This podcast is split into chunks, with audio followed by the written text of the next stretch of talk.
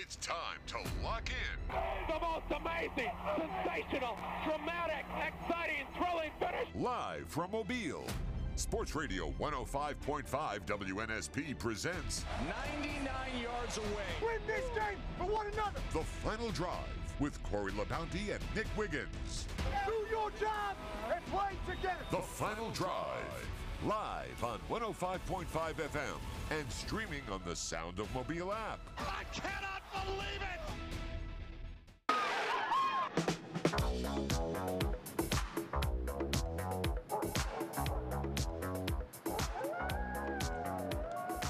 Well, you know what that music means. It is definitely Halloween. We're going to give you nothing but treats right here. No tricks here on the final drive on WNSP 105.5. Corey LaBounty, joined by my guest in studio, Danny Corte, Corte, Executive Director of the Mobile Sports Authority. Man, I- how you doing today, Danny? Doing great. Man, it's a. Hey, look, I'm happy to have you this afternoon. And again, when you do look about being Halloween, uh, uh, we're going to get into the best horror films of all time, the scariest horror film character. We're also going to talk about the best Halloween candy of all time because you know what time do you turn off the lights for those trick-or-treaters too danny because all these are questions that will be answered right here on a halloween edition of the final drive Wow, more information than you can even imagine, huh? absolutely And, and and one more thing. Happy 72nd birthday to Coach Nick Saban. You can't forget about the ghost birthday here on Halloween as well. And, you know, Nick Saban has brought nothing but treats to Tuscaloosa since he's arrived in Tuscaloosa for sure and has a big matchup with the LSU Tigers, his former team coming up. And we've got a great lineup today. We're scheduled to be joined by Taylor Zarzour and that's a, a ghost from the past here on WNSP 105.5. Mike Scarborough from TigerBait.com will join us to give the LSU perspective on this Alabama LSU matchup. Chris Gordy, locked on SEC, joins us along with Tim Hale, who is the executive director not only of the Port City Classic, but the Gulf Coast Challenge as well. So we're looking forward to that matchup this coming Saturday at Ladd Peebles Stadium with the Alabama State Hornets coming to town out of Montgomery, taking on Grambling, the great school that again made famous by Eddie Robinson Sr. along with Doug Williams as well. And you, we'll jump right into things right here on WNSP 105.5 with who we call a ghost from the past here in the Mobile area, but no stranger. He's a friendly ghost here to the show. Taylor Zarzour joins us this afternoon. Taylor, thank you so much for taking time out of your schedule to join us. You got it, Corey. Always glad to do it. Taylor, let, us talk a little bit about the reason that you will be coming here to Mobile, Alabama. you you and a couple of other special guests that represent Southeastern Conference football always make time on your schedule to give back to the youth, uh, Prichard Preparatory Academy. And it's a great fundraising opportunity for an outstanding school that does a great job with the young people. Talk about what your purpose and why you like to keep coming back and giving back to Prichard Preparatory Academy. Yeah, passion for Prichard Prep was the event, and I've been doing it the last six or seven years. And uh, my my wife, uh, when we first got together, and my mother, still to this very day, are very active in the school. And um, you know, I I think that every as everybody knows, um, Prichard is a, a great community that has um, a, a lot of people that all they need is an opportunity and um, a lot of money has been raised through the years to give young people an opportunity at a great at, at a better education, and uh, this event helps raise a ton of money for that purpose. And uh, it's incredibly fulfilling, Corey, to be involved with something like that and see the difference it's making in that community. There's a lot of people in that community that I've grown to, to love and appreciate, and um, you know, a lot of us um, are, have been fortunate in life to get opportunities, and some of us haven't been. And um, if you can just give somebody an opportunity, the limit. And I think that's exactly what uh, is, we're trying to have uh, happen there with Prichard Prep. And uh, tomorrow night will be special. We'll have Roman Harper and Matt Stinchcomb uh, coming to town with me, and Jim. Of course, Roman used to play at Alabama, Georgia. We've been doing broadcasts together for a number of years. And Roman uh, does great studio work and the SEC Nation show as well. Um, so to have them with me tomorrow night will be very special, and hope it's a great night.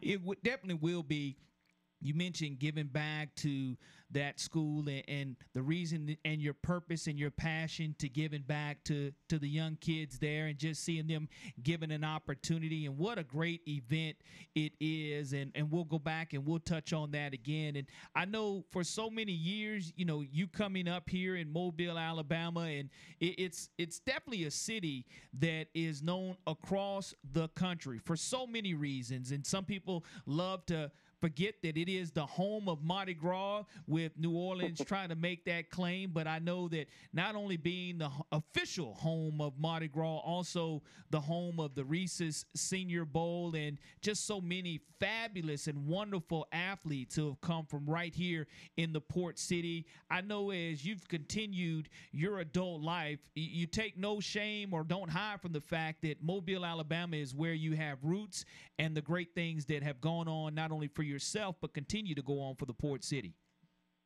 That's exactly right. It's where I'm from. It's my hometown.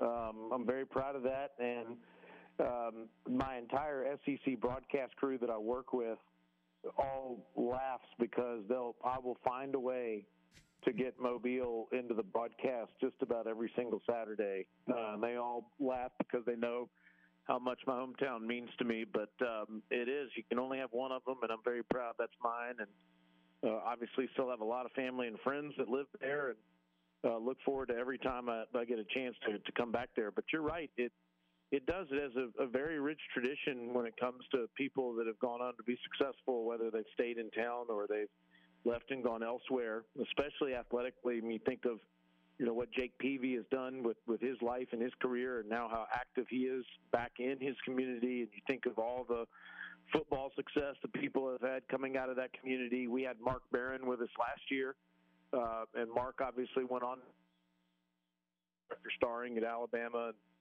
Um, you, you just have a number of people that have have had a lot of success, and then yeah, you're right. The Reese's Senior Bowl is something that continues to showcase the city of Mobile each and every year. And I think Jim Nagy is going to have a lot to tell us tomorrow night about how great this game is going to be in early February, especially with the quarterbacks that will be coming to the Mobile area uh, in early February. The, this draft uh, has is going to have a lot of intrigue, and it seems like it always starts in Mobile. So that's always a fun thing to talk about too. But yeah, there's a whole lot going on in that town, and you're absolutely right. It's where Mardi Gras started, not New Orleans. That's fine. They can have team that comes with Mardi Gras, but we, we know where it was started. Absolutely. Taylor Zarzour, our guest here this afternoon on the final drive, and no stranger not only here to WNSP, but does a tremendous job as a college football analyst and also covers big time golf. And when I say big time golf, I mean big time golf. I know Bronner, you're you're a golfer. Let let Taylor know what what you recently golfed here this past week, Bronner. Let let Taylor and let him critique what you did, what your score was. Oh, I don't know what kind of player you are, Taylor. I, I shoot like low 90s. I mean, I, I I've gotten better, but you know we're still working on it.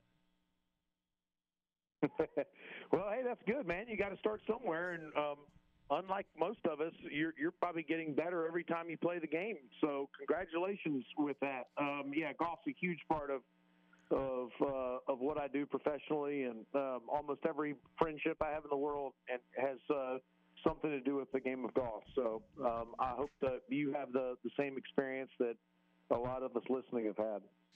Well, the experience that the SEC fan gets on Saturdays is second to none. I mean, you look at the success that Alabama has witnessed under Nick Saban, and Of course, today being his birthday, turning 72, as my partner here, Danny Corte, made sure that we, I didn't omit that in today's opening. But when you do look at this Alabama LSU matchup for the last few seasons, it's come down to Alabama and LSU who's winning the West. And you, you sometimes, Alabama. Tennessee is that third Saturday in October rivalry game. You look at Alabama and Auburn in the Iron Bowl, of course, but here lately, especially with Nick Saban having won that national championship many moons ago at LSU, this this game really determines probably for the last decade, not every single year, but I would say maybe eight out of ten years, who is winning the SEC yeah. West. It's absolutely right. I mean, you think of it, Auburn will have a big year every, you know, five, six, seven years, and uh, I do think Coach Freeze is going to have a lot of success moving forward over there in Auburn. But um, but you're right. Alabama and LSU has been a de facto SEC West championship game, and this being the last year of divisional play, it's only fitting that it almost certainly is going to have a huge say in in who gets to the championship game. Ole Miss is is absolutely still in the picture too, since they beat LSU.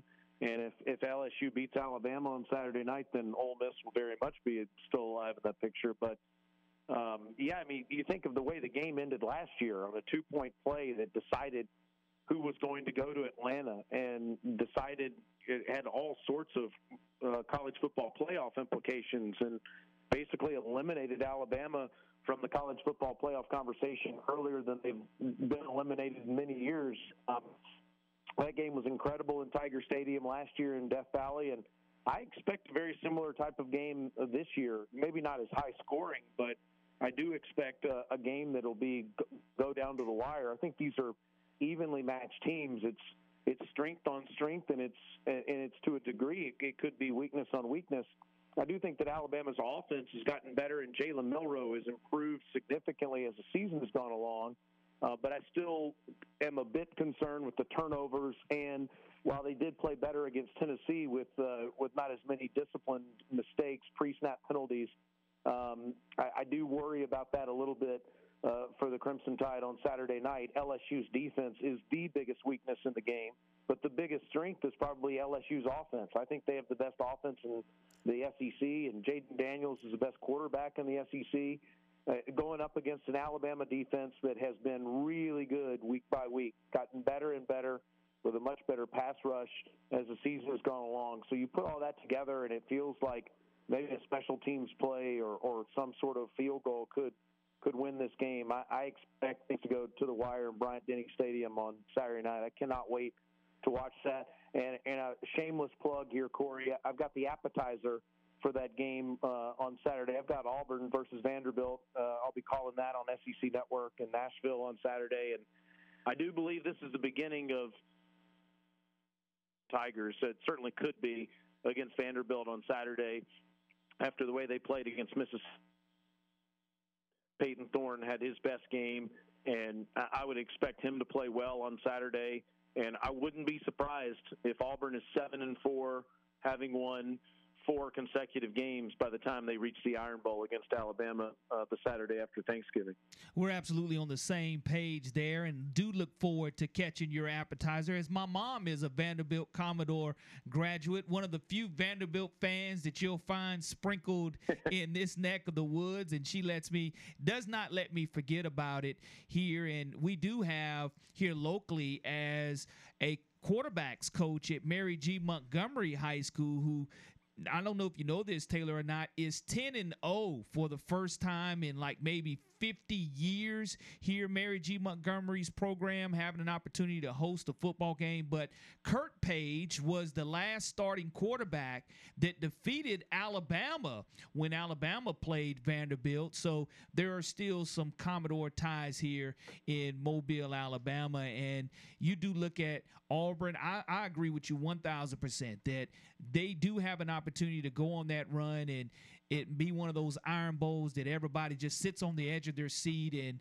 if it is a 2:30 CBS broadcast it it'll hold people's attention right up until the fourth quarter is this Alabama team has tended to do this entire year Taylor Yeah, they have, and uh, I wouldn't be surprised if that Auburn Alabama game goes down to the wire too. Just like like you're saying, I mean, every week Alabama's in these close calls, and you know, let's if Alabama wins on Saturday against LSU, and then they beat Kentucky the following week, then obviously that Auburn game will be to go to the SEC championship game, and I think they will get a huge fight from Auburn, who is significantly better at home than they've been on the road this year, and we just saw we saw what they did against Georgia uh, just over a month ago, giving them a 60-minute fight.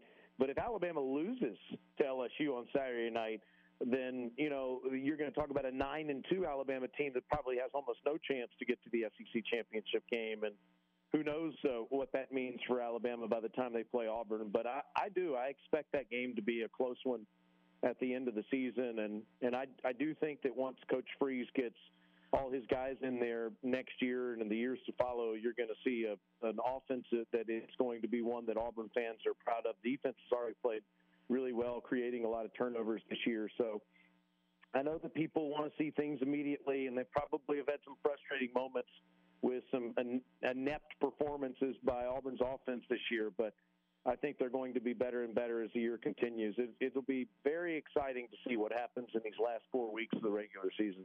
And you just mentioned that Auburn Alabama game. If it is on CBS, just a reminder, that's the last ever SEC regular season game on CBS, which is kind of crazy to think. I mean, that has been very much a part of our uh, of our history in this part of the country, and I just can't believe that's coming to an end here in the next few weeks. Absolutely, I know we had Verne Lundquist on the show a couple of months ago, and he mentioned the same exact feelings that the time that he had prior to him retiring, the moments that he'll always remember and cherish there, bringing the broadcast into everyone's living room. And Taylor, with it being Halloween, couple of Halloween questions for you. What's the best Halloween candy of all time for you? I'm a big Reese's. I'm a big Reese's peanut butter cup guy. I mean, I love Reese's. Any and this isn't just a, a promotion for the Senior Bowl. I I just love Reese's peanut butter cups. So uh, if any, if I ever got one of those, that would be uh, that would be my favorite thing to get.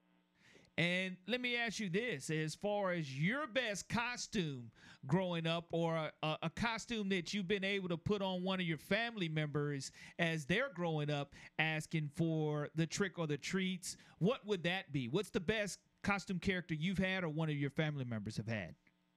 You know what? Um, I'm going to say that I, I never, really, you know, I've been thinking about this, and at this stage of my life, a lot of people say that I resemble the, the head coach of the Miami Dolphins, Mike McDaniel. So I've been dressing up as Mike McDaniel on Sundays as a lifelong Dolphins fan. My dad moved to Mobile um, when he was in his 30s, but he grew up in Miami. So I've always been a big Miami fan, and um, so I'm very excited about the, what the Dolphins are doing this year. So I've been dressing up as Mike McDaniel each Sunday. So I'm going to say that that's my best costume is dressing up like him each week. You know, we I, I can see people say it, and I can kind of see we do look similar, although he's a little skinnier than I am. But um, yeah, my my children have had some incredible costumes as the years have gone on. They always they were always uh, some sort of Disney princess, uh, and I miss those days. They're now 17 and 18, so yeah. they're not doing that anymore. Understood there, Taylor. And once again, don't want anyone to miss out on the opportunity for you and Jim Nagy and Roman Harper and others to join Prichard Preparatory Academy's fundraiser. Let everybody know again why you'll be coming to Mobile, Alabama, the who, the what, the when, the where, and the definite why. Yeah, the Passion for Prichard Prep event is tomorrow night. It's in the uh, convention center. Uh, with Roman Harper, Matt Stinchcomb, and Jim Nagy, we'll all be there, and it's an opportunity for a live fundraiser um, where the, so all of the money goes towards Prichard Prep and raising money for that school so the children in, in the Prichard area can get the, the best education they possibly can get. And um, it's made a huge difference in that community. And, you know, some of the most successful people in Mobile, thanks to them, they have poured themselves into that Prichard community and they've given back to people that aren't as fortunate as they are. And that to me is the biggest difference you can make as a person. And um, so I'm I'm very proud to be part of it. And yeah, we will be uh, we'll be there uh, at the convention center tomorrow night. I can't wait to be there and, and see a lot of family and friends. Absolutely. Taylor, thank you so much for giving back and again joining us here on WNSP 105.5 and can't thank you enough for your great coverage and your accessibility this afternoon and continuing to support a tremendous cause and look forward to not only catching you tomorrow but your broadcast on Saturday as well and take care my friend. You too, Corey. Always good to be with you. Taylor Zarzour that is a ghost from WNSP's past, sitting right here where I'm sitting. Isn't a ghost somebody that's not with us anymore? So he's still with us. I, I guess when you think about it here, Obi Wan Kenobi style, the Force okay. is with us to where you can see his shadow figure looming large here in the studio. One thing I do want to correct something he said. If Alabama beats LSU in Kentucky, they're already in the SEC championship. He mentioned something about having to beat Auburn, mm-hmm. and that's not true. For the national championship, yes, they would have to beat Auburn. You're listening to the final drive here on WNSP 105.5. Corey LaBounty along with Danny Corte and Michael Bronner across the glass. So we'll be right back. Uh, this is Tim Brando of Fox Sports telling everyone along the Gulf Coast in Mobile, listen to the opening kickoff with Mark and Lee on 105.5 WNSP. Surprise! He did the Monster Mash. It was a graveyard smash. Welcome back to the final drive on WNSP 105.5 Corey Bounty along with Danny Corte joining you on this Halloween trick or treat edition here on WNSP 105.5. Danny, you look at the Monster Mash and Thriller, and I was talking to Taylor Zarzour about what his favorite costume was for him's daughters or his daughters and the Disney characters, of course, and going back to what is or was your favorite Halloween candy growing up? My my favorite Halloween candy growing up was candy corn. Ugh. But but I agree with what Taylor said. I mean, Reese's Pieces, Reese's Cups. I mean, how can you go wrong with that? I mean, that's that's the best combination of of, of candy ever. And, and Bronner, what what about yourself, man? As far as what you really like, man, is it is, is it the the the can the chocolate candy? Do you like candy corn? Have you ever tasted candy corn? Yeah, I've tasted candy corn. Mark and I talked about this this morning. We are kind of in agreement. Like, I, I don't have a passionate like or hatred for candy corn. If I'm not gonna go buy it, if it's there, I might. I might have a little handful of it. I'm a chocolate guy, like Hershey's, yeah. Reese's, Kit Kats, I'm anything Kit Kat. chocolate. I'm Kit Kat and Snickers, and, and mm-hmm. I, I like the miniature ones because now I can eat the whole bag and not feel guilty about it. I mean, almond joys and mounds I love too. Now those were, were great ones growing up as well. And we want to hear from you in the app. Make sure that you sound off in the app. What is the best Halloween candy of all time? The best Halloween candy of all time. We'd love to hear from you. And I'm I, like I said, Snickers or Kit Kats to me, the best combination of Halloween candies. And growing up, Danny, I know my favorite Halloween costume of all time would, would still be classic today it would be Spider Man, but it would be with the mask with the string around the back of it instead of an entire mask that you put over your face. Right. And the string, every you know, you get too excited as a kid, pull it off, pull it on, pull it off. When it when it busts, mom would just take a piece of yarn and strict uh, tied around there and and make sure the yarn because you weren't going to tear up the yarn. But your your favorite Halloween costume? Well, you know, growing up, I, I, I wasn't that much into Halloween. Okay. But, but when I was, it was always more sports oriented. The one that I remember the most is I dressed up as Archie Manning as a New Orleans Saint. I had the Saints helmet, the number eight, the pants, and the whole thing, and thought I was so cool. Well, see, there it is. That that speaks to your Saints fandom right there. And we'll talk about the New Orleans Saints as the show goes on because my man Danny Corte here used to host one of the best Saints shows that we've ever had here on the Gulf Coast. Well, really, it was the only Saints show we hosted, so I don't know. I'm not sure how good that is. Hey, hey look, but we had a lot of fun. The, the one and only is even better, Danny. The one and only is even better. And what's going to make it pretty good here is our next guest, Mike Scarborough, owner and publisher at TigerBait.com, will join us here next on the final drive on WNSP 105.5, the Halloween edition of the final drive.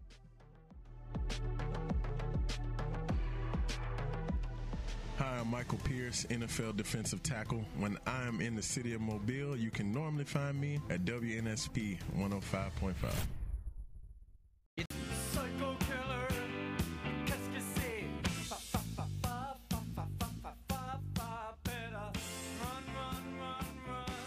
Welcome back to a Halloween edition of the final drive here on WNSP 105.5. Corey LaBounty along with my guest host, Danny Corte, and Michael Bronner are always doing a great job making sure that we stay on the air and getting our guests on time and producing the show whether it's the morning show or this one this week, sitting in for Triple G, Nick Wiggins. Want to thank Michael Bronner for going above and beyond the call of duty. Makes for some long days for my man Michael Bronner, just like there's been some long days awaiting the Alabama versus LSU rematch, which is what we're going to get in prime time here on CBS. And we want to bring in Mike Scarborough, the owner, publisher, and recruiting analyst at TigerBait.com. Mike, how's everything going this afternoon? Hey, doing good. Uh, you're right. Uh, it's, it's um, sometimes those open dates hit right, but uh, it always seems like uh, it takes forever to get here. Uh, even though this season seems to have gone by pretty quickly so far.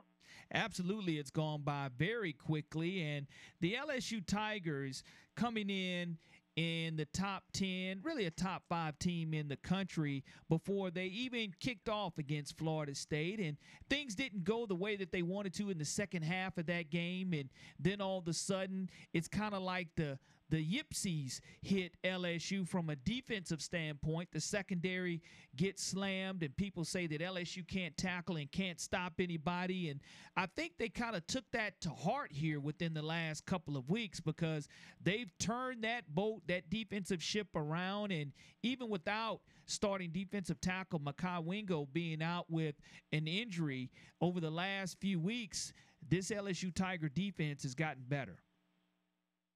They have, they have, but uh, it, it's also you wonder how much of that is also uh, an undermanned Auburn team, uh, certainly a very outmatched Army team, uh, uh, but first started to show some signs against Missouri. Um, of course, uh, you know we know what kind of season Missouri's having right now, but um, a, a much taller order in, in Tuscaloosa uh, a revenge-minded Crimson Tide team, and certainly they're going to want to run the football. And so LSU is going to need to stop the run, and um, I think the defensive line is playing much better, the linebackers as well.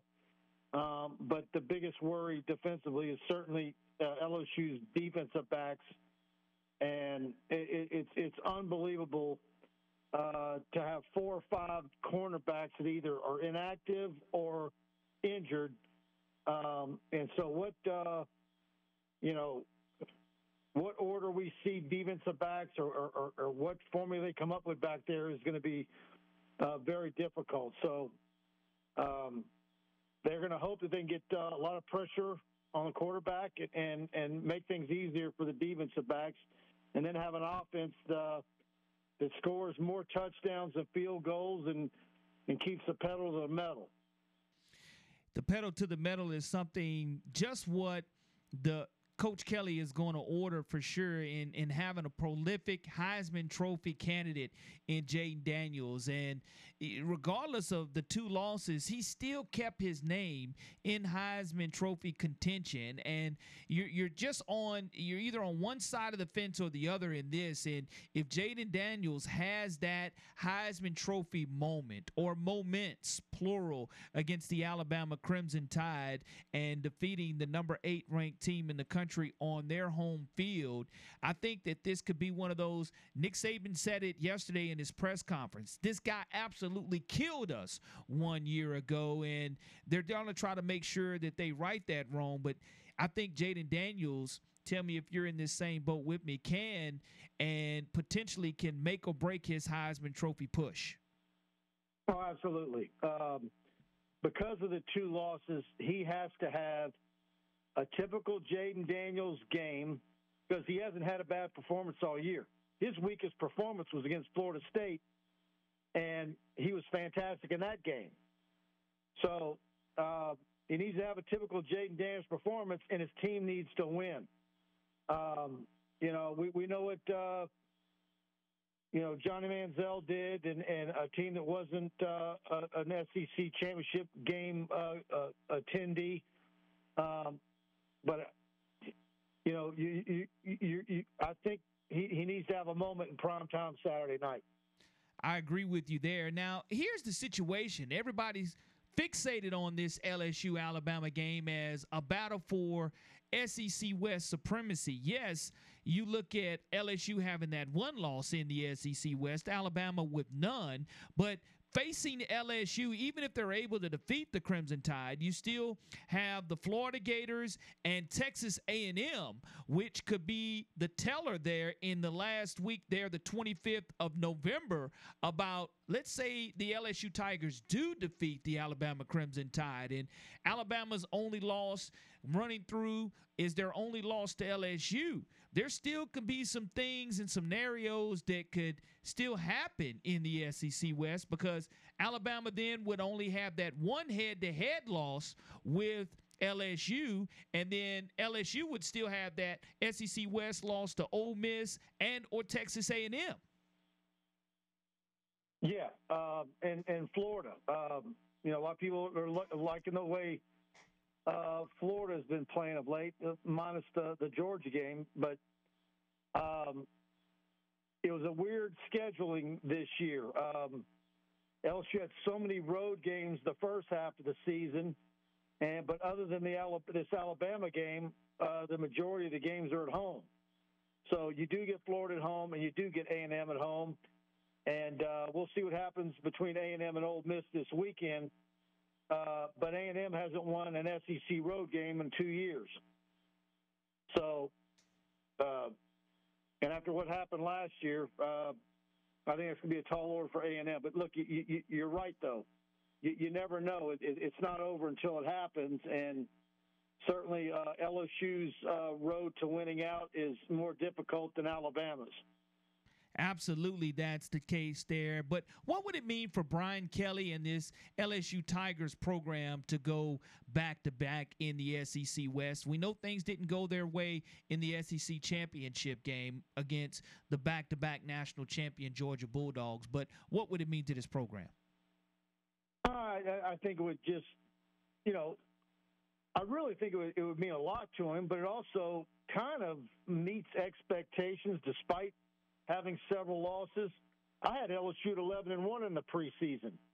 Um, and I think part of it was is because I thought the defensive line was going to be played play better than they did, and I thought with all the additions they had at corner, they would come up with a couple of guys that could at least get the job done.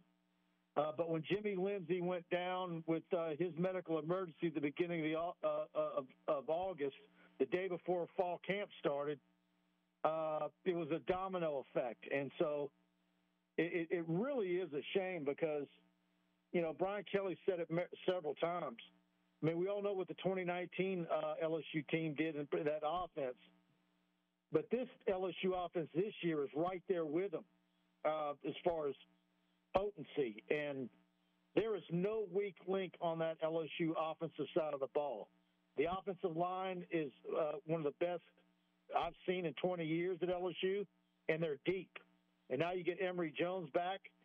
Um, so running backs, wide receivers, tight ends, uh, a Heisman Trophy contender at quarterback, and a, and a very strong backup. Uh, you've got everything you want there. So it's, it's been a matter all season of man, if you could just get mediocre defense, that's all you need. And so I think it's still more the same. If you can just get to mediocre or below average or play above your heads and get average defense on Saturday, you can win the game. Mike you Scarborough. You got to have multiple stops, and you can't have Jorge Ramos coming out and kicking field goals because you didn't put seven on the board in the red zone. Mike and, Scarborough, our guest this afternoon here on the final drive, and didn't mean to go ahead. Go ahead and finish. I didn't mean to stop you right there. No, I, I, I was done. Mike Scarborough, our guest this afternoon here on the final drive, and he is the owner, publisher, and recruiting analyst at tigerbait.com, which is a tremendous source for all of your LSU Tiger athletic needs there. And today is Halloween. With that being said, been asking our guest this afternoon here, what is your favorite Halloween candy of all time? Um, I'm probably a little bit of an oddball, but I like the hundred grand. Hundred grand, man. Nothing wrong with that's a that's a blast from the past. That's something you don't hear all the time. And if you had to pick your favorite Halloween costume of all time growing up, what would it be for you? Uh, it's probably the one I wore Saturday night at Willy Wonka, and I might wear it on our live show tonight. Absolutely love. If you want to see a little Willy Wonka and the Chocolate Factory going on, how can you tune, Mike? How can all our LSU fans and all our listeners who want to see a great Halloween costume tune into that? Yeah, uh, LSU Tigers on Tiger Bait is our YouTube channel, and Buddy Sanji and I are going to go live at eight o'clock and he's daring me to wear it. I had I wore it to our Halloween party Saturday night, and um, he, he shouldn't have dared me because I'm likely to do it. Watch out for those Oompa Loompas, whatever you do. And again, hope you yeah. have a great Halloween and see and witness an outstanding football game this Saturday at Bryant-Denny Stadium. And we'll be talking to you again very soon, Mike. Anytime. Talk soon. Happy Halloween. Same to you. Mike Scarborough, owner, publisher, and recruiting analyst at tigerbait.com. And when we come back, we'll fire it up with my man Danny Corte. And there's so many things going on at the Mobile Sports Authority. And, you know, football on Fridays, those Friday night lights, we're going to give Danny Corte an opportunity to give a shout out to a special Friday night football superstar here on WNSP 105.5. Hey, everybody, this is Gabe Gross, and you're listening to WNSP 105.5.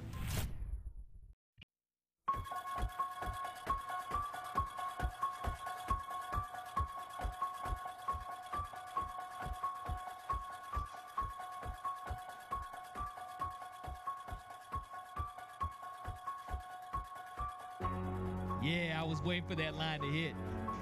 My favorite Halloween music. It, it really is. And, and, you can't go October 31st without having this great Halloween intro music. Corey LaBounty, along with Danny Corte, joining you this afternoon. Can't thank Danny enough for taking time out of his schedule to join me here in studio. Glad Michael Bronner bringing it up and great selection there, Bronner, of bringing up a little Halloween music there. and, and Danny, I know that we feature Friday Night Lights here on WNSP, high school football like none other. And we have our Bryant Bank Player of the Week that we present each and every week. But this week's Bryant Bank Player of the Week has some ties to yourself. Shameless family plug coming. I, I, I, again, with, with, with sitting here, I, have I've got to congratulate uh, a family member, a cousin of mine Martin Corte with St. Michael's last Friday night scored six touchdowns and was named the Bryant Bank Player of the Week. And that's pretty cool. He got none of that athletic ability from me. So I want to okay. congratulate Martin and say what a great job. And, and he's really had a good year for St. Michael's. So uh, it's uh, hopefully we'll see it on uh, on on TV this I guess tonight or tomorrow night. Tomorrow night, St. Michael having an opportunity to make the playoffs for the first time in school history, which I think is kind of cool. And history is always being made at the Mobile Sports Authority. Each and every month here, as we're getting ready to turn the calendar tomorrow to November 1, I know it's a full month of events scheduled for the Mobile Sports Authority. Well, Corey, I, again, I really appreciate you you even mentioning it. Yes, we this is this is sort of we have several busy times a year. This is sort of the first busy time. We had the Gulf Coast Challenge three weeks ago, which really started off our fiscal year. We start October one.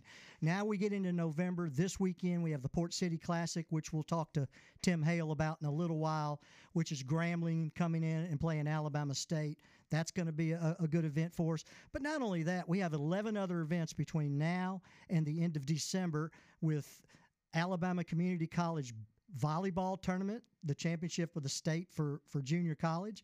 We have uh, uh, the Battleship Invitational Rugby, the 44th annual tournament out there at the Battleship. So Mm-hmm. it's always cool to go when you're heading over I 10, you look over there and see all that going on. The AHSAA South Regional Cheer Competition. We're trying to get more and more AHSAA events, whether they be regionals or championships. So we're real, real happy to have that. Gulf Coast Clash High School Wrestling Tournament. We started this about four or five years ago with a coach named JT Gosnell. I believe he's down at Gulf Shores now. And when we started it, nobody knew what high school wrestling was. There might have been two or three teams around here, but now that's that is growing, and also with girls. So there'll be girls teams playing at the Civic Center on November 17th, 18th, along with the AHSAA South Regional Swimming and Diving Meet at Bishop State. We've been doing that for several years. The Lions Park Turkey Day Tennis Classic, and in uh, on the on November 19th, the public Publix Battleships 12K Run, which Daphne had been hosting over the years, but we moved it over here, changed up the route a little bit, and the host hotel will be in Mobile. At least a thousand runners usually running that uh, right around Veterans Day, and it, that's just a few things. Then we get into December volleyball and our good old North South All Star football game coming in to Hancock Whitney, and looking forward to that too. plenty of events going on from a sporting standpoint. The Mobile Sports Authority and Danny Corte and his fine staff that he has working with him do a tremendous job facilitating these events. And like you said, the junior college state championships coming. My partner Al Whedon will have a chance to be the PA announcer for that event that starts this coming Friday. Well, really Thursday, and then he'll be there Friday and Saturday as well, and going into championship play. So that's always great. And all the local AHSAA events that are moving down here, whether you have the new bowling cha- state championships that are now going to be here held in Mobile, Alabama as well Right, in late January. in late January. So so that's huge news. And once again, you see the North South rosters that are going have already been named for those teams to be showing up. And every other year, we do host the Alabama Mississippi All Star Game. This year, it's scheduled to be in Hattiesburg, but coming back this way here next year. we'll be back to back next year with Alabama, Mississippi, and North South. So it's or, or just the opposite, North South, and then Alabama, Mississippi. So again, great things that are going on here within the Mobile Sports Authority, within the Mobile Sports Authority, and I, I think that when you look at Mobile as a whole being a destination standpoint, Taylor Zarzour, who we had on earlier as a guest, mentioned that he finds a way to mention Mobile and work that into pretty much every ESPN broadcast I think that's that he great. has. That's fantastic. And, and that's just taking pride in, in representing the 251 in our city. And, uh, you know, you're not going to find a bigger advocate than the person sitting to my right and Danny Corte uh, and, and the staff that you have that continue to make sure that tourism and sports are going hand in hand for the port city. Well, you and I were talking off the air. What I admire about Taylor was he had a passion for being in sports, broadcasting. He went out and chased that passion. I was a I was a stockbroker for years. Didn't like it. I said my passion is sports. Found a way to lead the sports tourism agency of the city and county Mobile, and I love what I do. We have the great backing by the city and the county, and it's it's a lot of fun to see this come to fruition.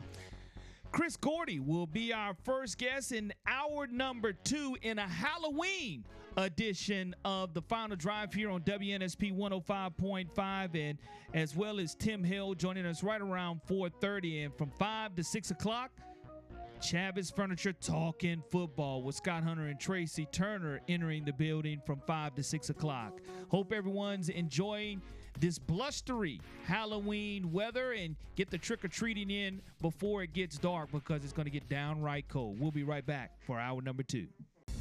The Sound of Mobile presents For the win! the final drive No, they didn't. Oh, my gracious. How about that? with Corey LaBounty and Nick Wiggins.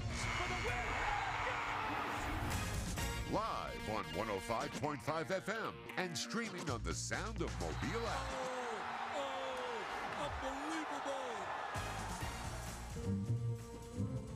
I got five pieces of candy. I got a chocolate bar. I got a quarter. I got a rock.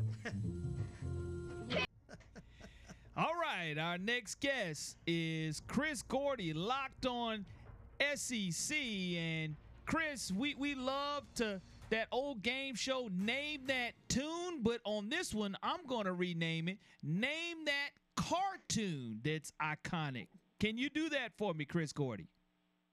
Well, you're talking to a guy who spent his, his high school and college years working at Blockbuster. So of course it's uh, was it the great the great pumpkin Charlie Brown or something like that? Absolutely 100% correct. Ding ding ding ding. You win that prize for sure. And that's an iconic and classic Halloween film and people can say, you know, whether it's from a horrific standpoint in Child's Play or Freddy Krueger or Halloween, that to me is the all-time Halloween classic. And with Charlie Brown waiting in that pumpkin patch and waiting in that pumpkin patch, Chris, you know, we're not having to wait any longer uh, like they do in the pumpkin patch on Charlie Brown's Halloween for the Alabama LSU matchup that we're all looking forward to seeing this weekend. And we're to we're to get your thoughts on this Alabama LSU matchup coming up. SEC Media Days feels like it was just a week ago and people were talking about LSU winning the West, but ultimately the media members, including myself, more people picked Alabama than LSU, and it's kind of shocked a lot of the country. But now it boiling down to Alabama and LSU coming down here in Tuscaloosa this week. What are your thoughts?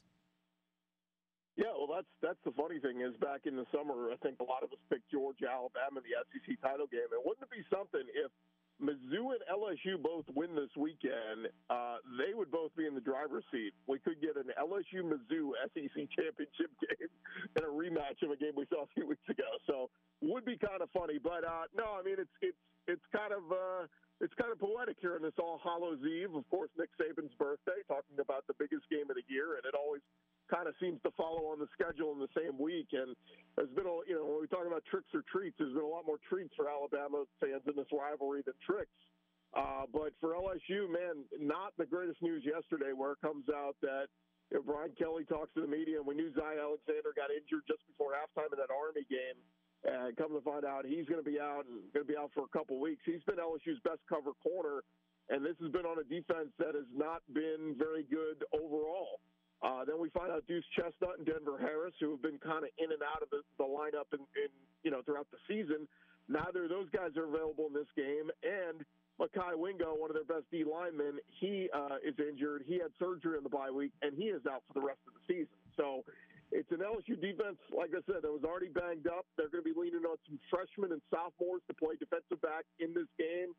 Uh, Sage Ryan is probably going to man one side of the field, but it's probably going to see be some combination of LaTerrence Welch and Ashton Stamps having to play that other cornerback spot. And if I'm, you know, Amari Niblack, Isaiah Bond, and Jermaine Burton, I'm looking my chops at that idea, saying, yeah, I can beat any of those guys. So it's not great for LSU. Um, you know, they still have some names. Obviously, Maason Smith and Harold Perkins are the two big ones that I think uh, can be difference makers for LSU. But the more and more I start looking at this lineup, the more and more I think this is going to be a shootout. That this could very end up being looking a lot like that that Alabama Tennessee game from a year ago that finished 52-49.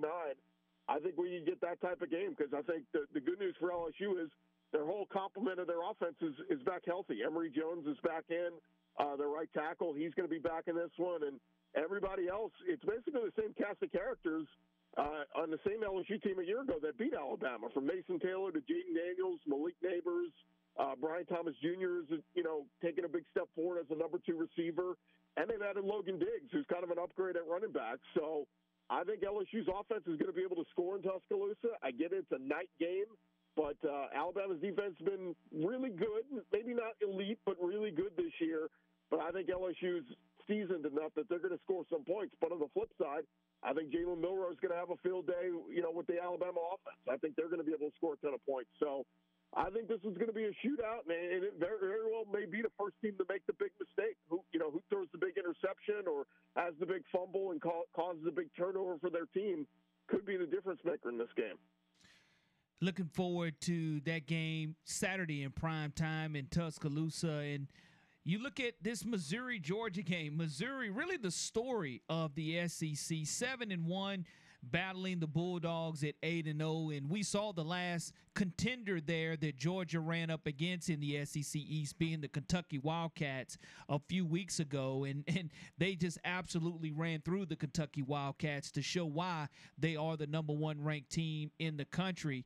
Do you expect them to show and flex their muscles in the SEC East again and really pull away and be that elite, true number one team in the country?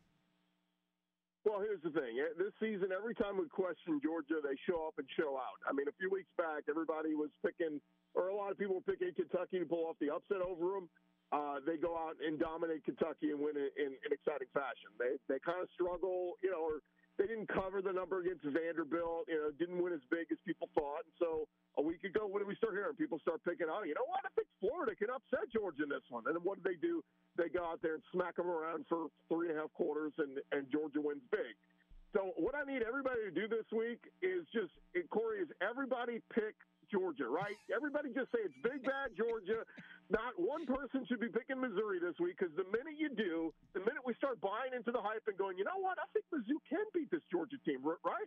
I mean, they, they had them beat a year ago. They outplayed them for three quarters. Stetson Bennett finally put together some scores late, and Georgia got out of Missouri with a win, but Missouri outplayed them, and now their offense is even better. Eli Drinkwitz has got this thing humming. Brady Cook's playing great. Luther Burden, uh, Cody Schrader is one of the best rushers in the SEC. Like, you really start to look at it, and you could talk yourself into Missouri actually having a chance in this one.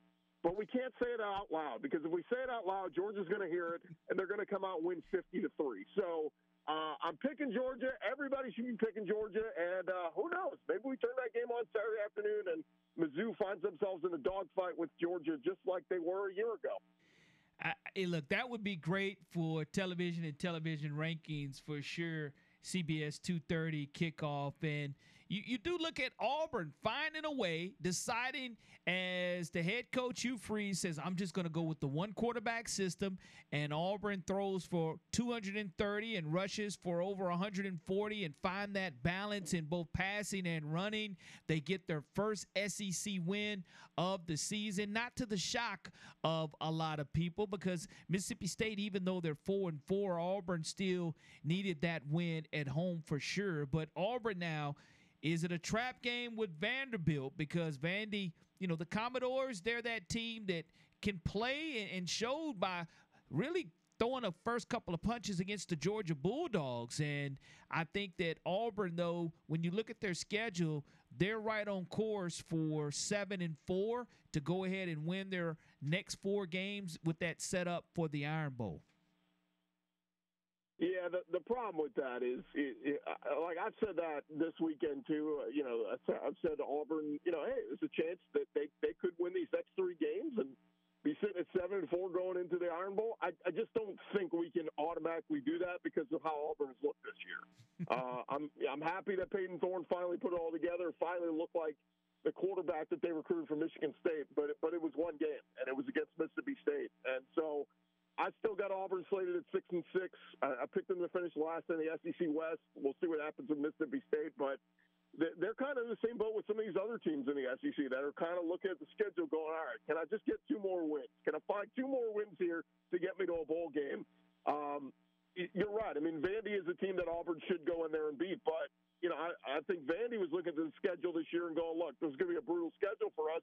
Where's a winnable game?" Hey, look, there's Auburn in a transition year, and you know, if they're looking at the film from Auburn through the first few weeks, they may be saying the same thing this week. They're going, this is a beatable Auburn team. We can we can get our first SEC win this week. So, um, yeah, this is definitely one you don't want to take lightly if you're Hugh Freeze. Whatever you did last week, I would do that again uh, with the offensive approach. It's not been great this year, but uh, it finally started to look good. Jarquez Hunter, we got to get him over 100 yards again, and and, and, I don't know what happened, but suddenly Payton Thorne had chemistry with his receivers for the first time all year. So, whatever you did a week ago, do that again. Uh, Ron Roberts has done a great job with this defense. I expect them to have a game plan ready for Vandy. We'll see uh, who ends up being the quarterback, if it's Ken Seals again or whatever. But, um, you know, it, it, again, you're right. This is one Auburn should win, but let's pause on putting three straight W's in the in the win column for Auburn here because I, I don't think we could do that just yet.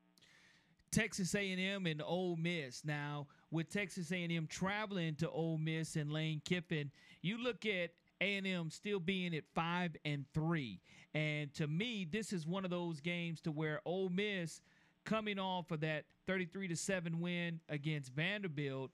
I know Texas A&M coming off that big win against South Carolina, but it, the Heat does it continue to stay on Jimbo Fisher if he's at five and four, or you look at Ole Miss being ranked 11th in the country, their only loss being to the Crimson Tide.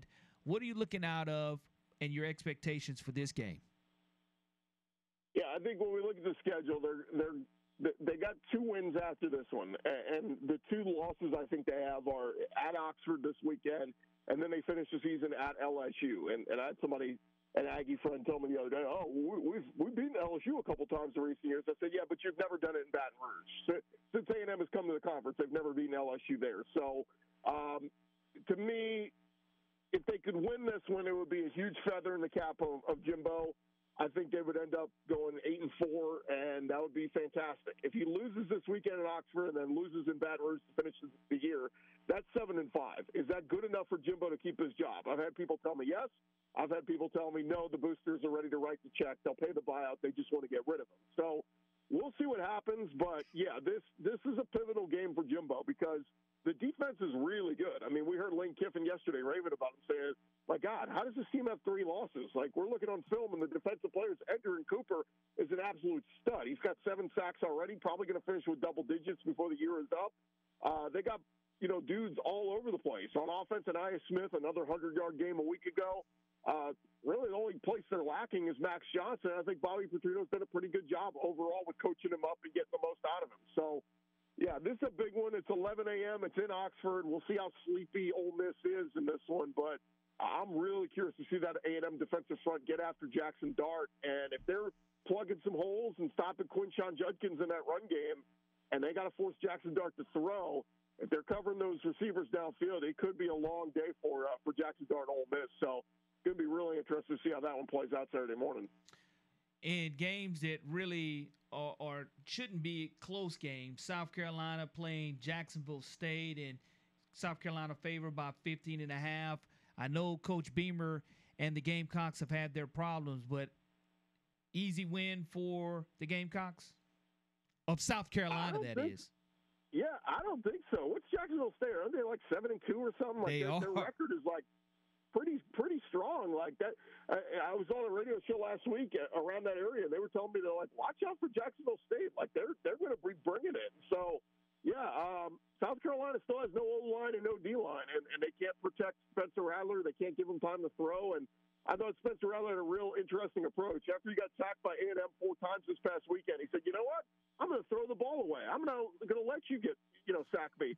and instead, he gets he gets called for not one, not two, but three intentional groundings. I just thought that was really funny. It's like, no, I'm not letting you have the sack. I'm going to you know throw intentional grounding here and take the penalty over the sack. But uh, nonetheless, it was just kind of um, you know they, they're in trouble. So I don't know. I'm not.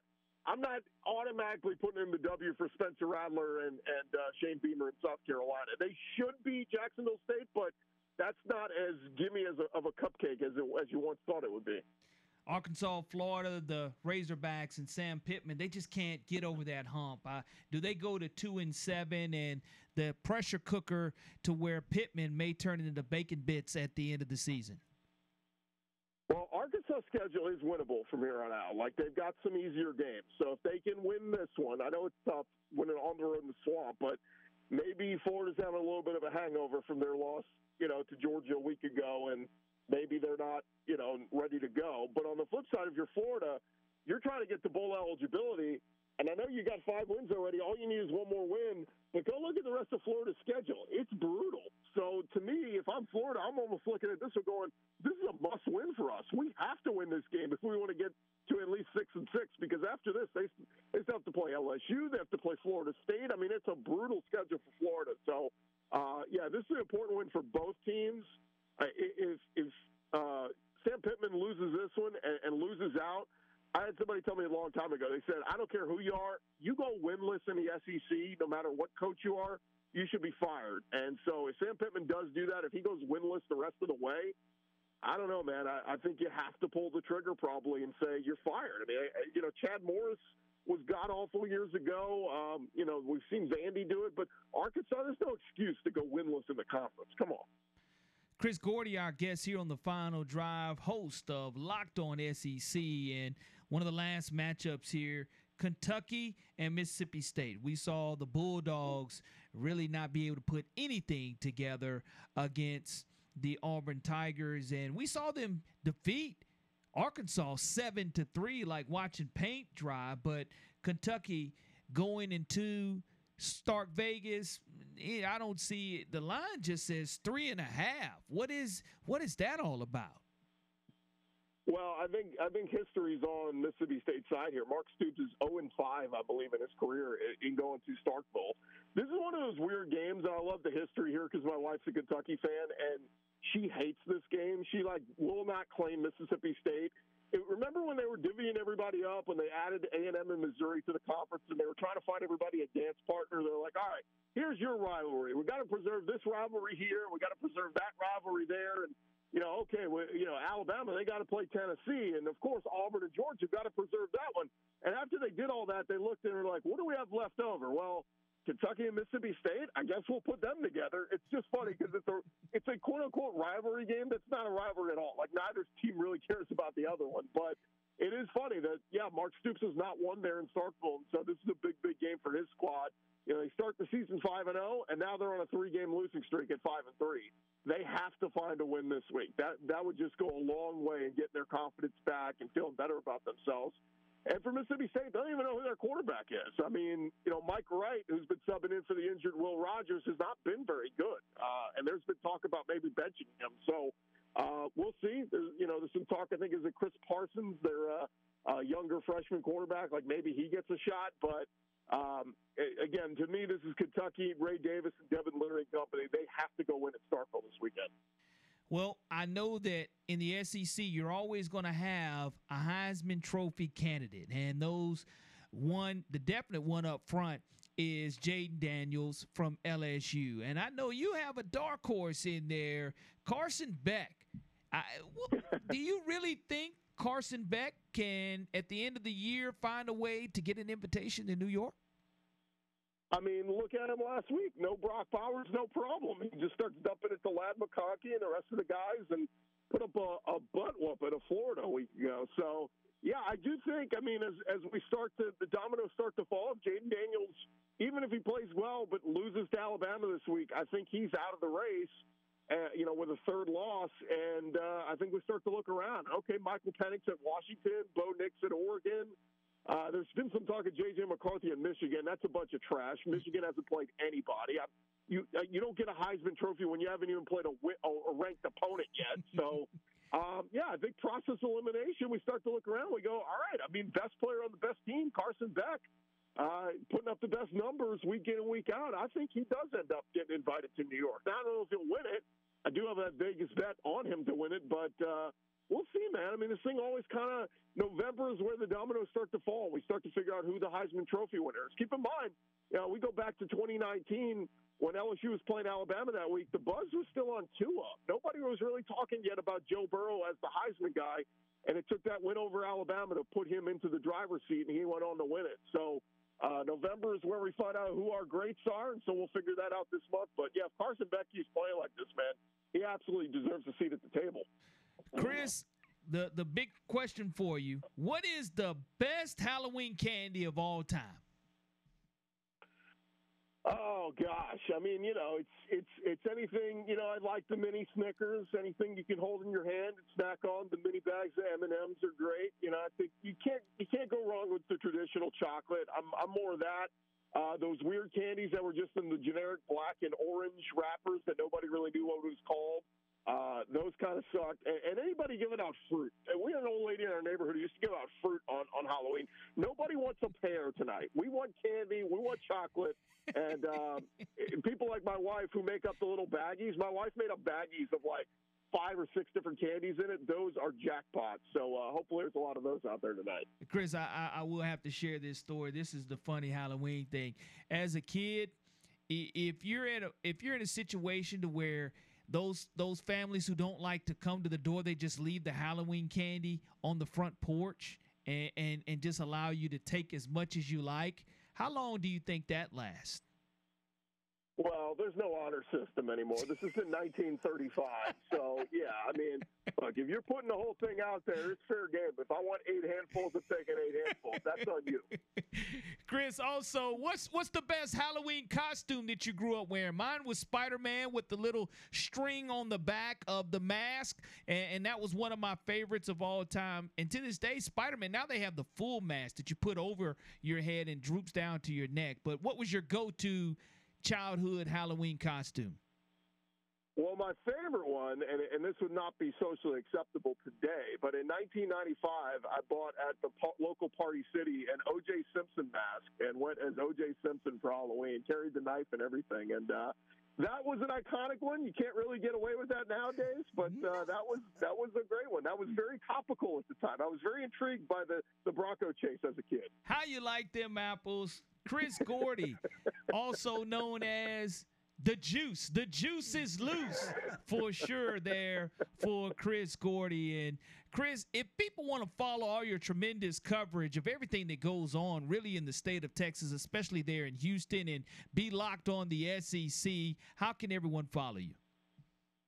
Uh, yeah, just locked on SEC wherever you get your podcasts, and on YouTube we got the video version up there as well, talking all things SEC. And man, a big, big weekend in the conference, so make sure you're checking it out. We'll be breaking down the LSU Bama game all week, and uh, yeah, I'm going to go check out some OJ uh, Twitter videos because he's the man on Twitter now. that is true. He is indeed still receiving those clicks, uh, and people still intrigued by one OJ Simpson. Appreciate your time, Chris, and definitely look forward to catching up with you again next Tuesday. All right, thanks, Corey. Chris Gordy joining us here on this Halloween edition of the Final Drive on WNSP 105.5. When we come back, we'll talk to our special guest, Tim Hale, the executive director not only of the Gulf Coast Challenge, but the Port City Classic, as well as that event, both of those events powered by the Mobile Sports Authority. So Danny Corte sitting in studio with me on this Halloween edition. We'll talk to Tim Hale next here on the Final Drive on WNSP 105.5. This is Chris Samuels. You're listening to WNSP 105.5. Roll Tide and God bless. Welcome back to the final drive here on WNSP 105.5. Corey LaBounty along with Michael Bronner joining you on this Let It Marinate Monday. And I know that when Deion Sanders took over the head coaching job of the Colorado Buffaloes, you have the prime effect that took place. Colorado off to that fast 3 0 start on the season, and then they become humbled by Oregon and USC and almost get beat by Arizona State. They do lose that two overtime lead to to Stanford and wind up losing that game. And this past week, Deion Sanders makes his first trip ever to the Rose Bowl, and his Buffaloes have no luck in losing to UCLA 28 to 16, Bronner. And now you do look at Colorado, smack it four and four playing Oregon State. But if you thought the loss was bad, man, how about somebody goes into Colorado's locker room while they're there at the Rose Bowl and steals all of their valuables, all their jewelry, because we saw Shedeur and how he's been iced out and some of the other players with all their necklaces and chains, but somebody came in and racked up there in the Rose Bowl during their game with UCLA.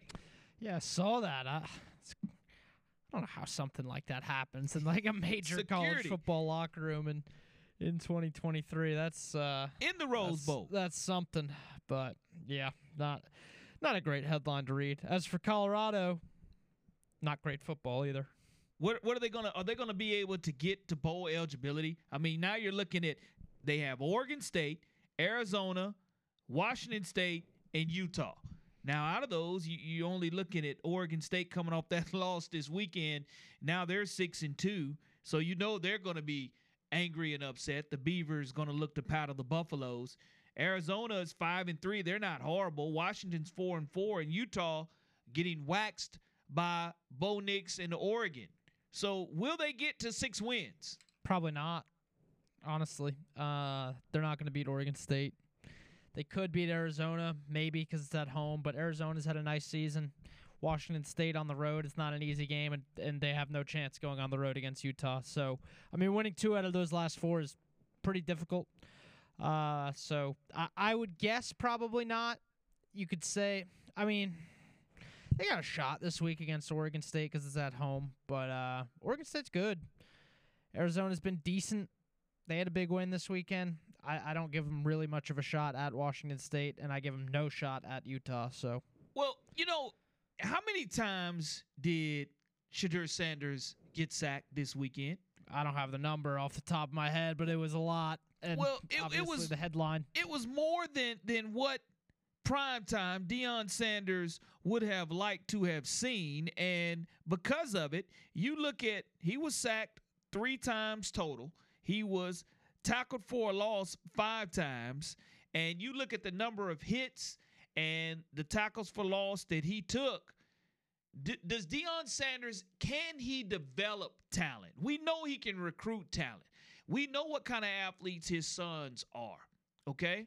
We know what kind of athlete his daughter is. But can he coach talent or is he just to listen to this clip right here what he feels about his current team? Really do. Coach, you mentioned the, the coaching aspect of it as well. Yes, sir. Specifically with the offensive line, I mean, what has to improve in that aspect besides from two? The line, the line has to improve. It ain't no aspect. The line has to improve. Coach, we talked about run pass balance a lot. Yeah. I think it was up until that last drive, you had maybe seven carries with running backs compared to like 34 passes. Yeah.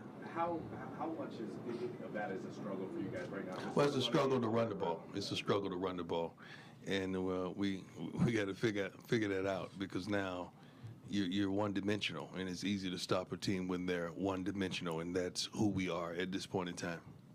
Could follow up on that, could being able to commit to that, you talked about wanting Commit to what? running the ball. Could, could that help? I, I think we committed to it on, on a first down, and we was second and 15.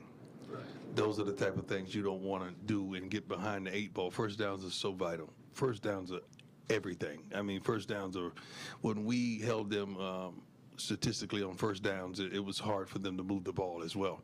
And uh, when we're getting negative yards on first down, that's a tremendous loss. Because now you know you're going to throw the ball on second down, and they're they're calling their defenses pertaining to that loss. I just asked that in terms of the big picture, trying to keep Shedeur upright, healthy, and the overall. The big picture, you go get new linemen. That's the That's big the picture. picture, and I'm gonna paint it perfectly. That's the big picture. He's going to paint that perfectly for everyone to see. You go get new linemen.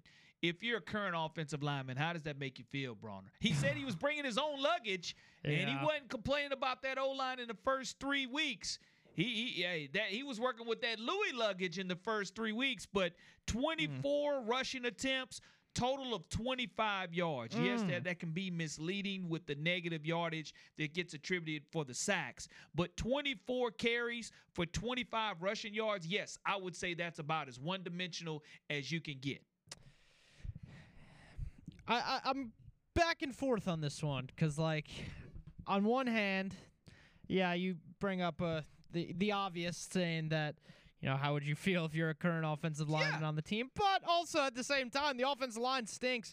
Uh, I I mean I say this as someone who's given Deion his his fair share of criticism and you know openly stated I'm not the biggest fan of his. Like on one hand, I, I think that the hype train, obviously, I mean, you can see clear, you can see clearly it was out of control.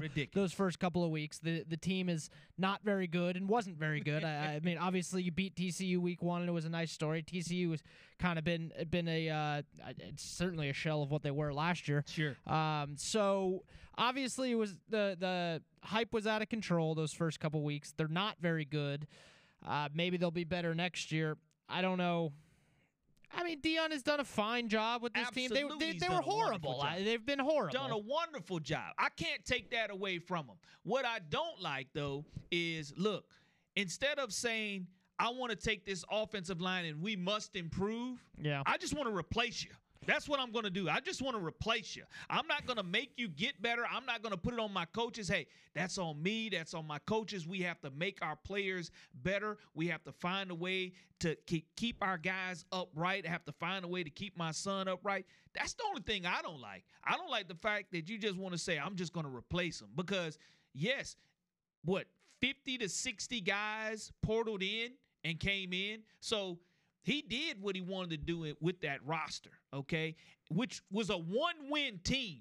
And because they're a one-win team now with four having an opportunity to possibly get to six and become bowl eligible, it's remarkable the job and the turnaround that he's had. Sure. I, I just think that he has to have some type of self and and that's where you become humble. You say, look, we have to do a better job as coaches our offensive line coach has to do a better job of getting the message across.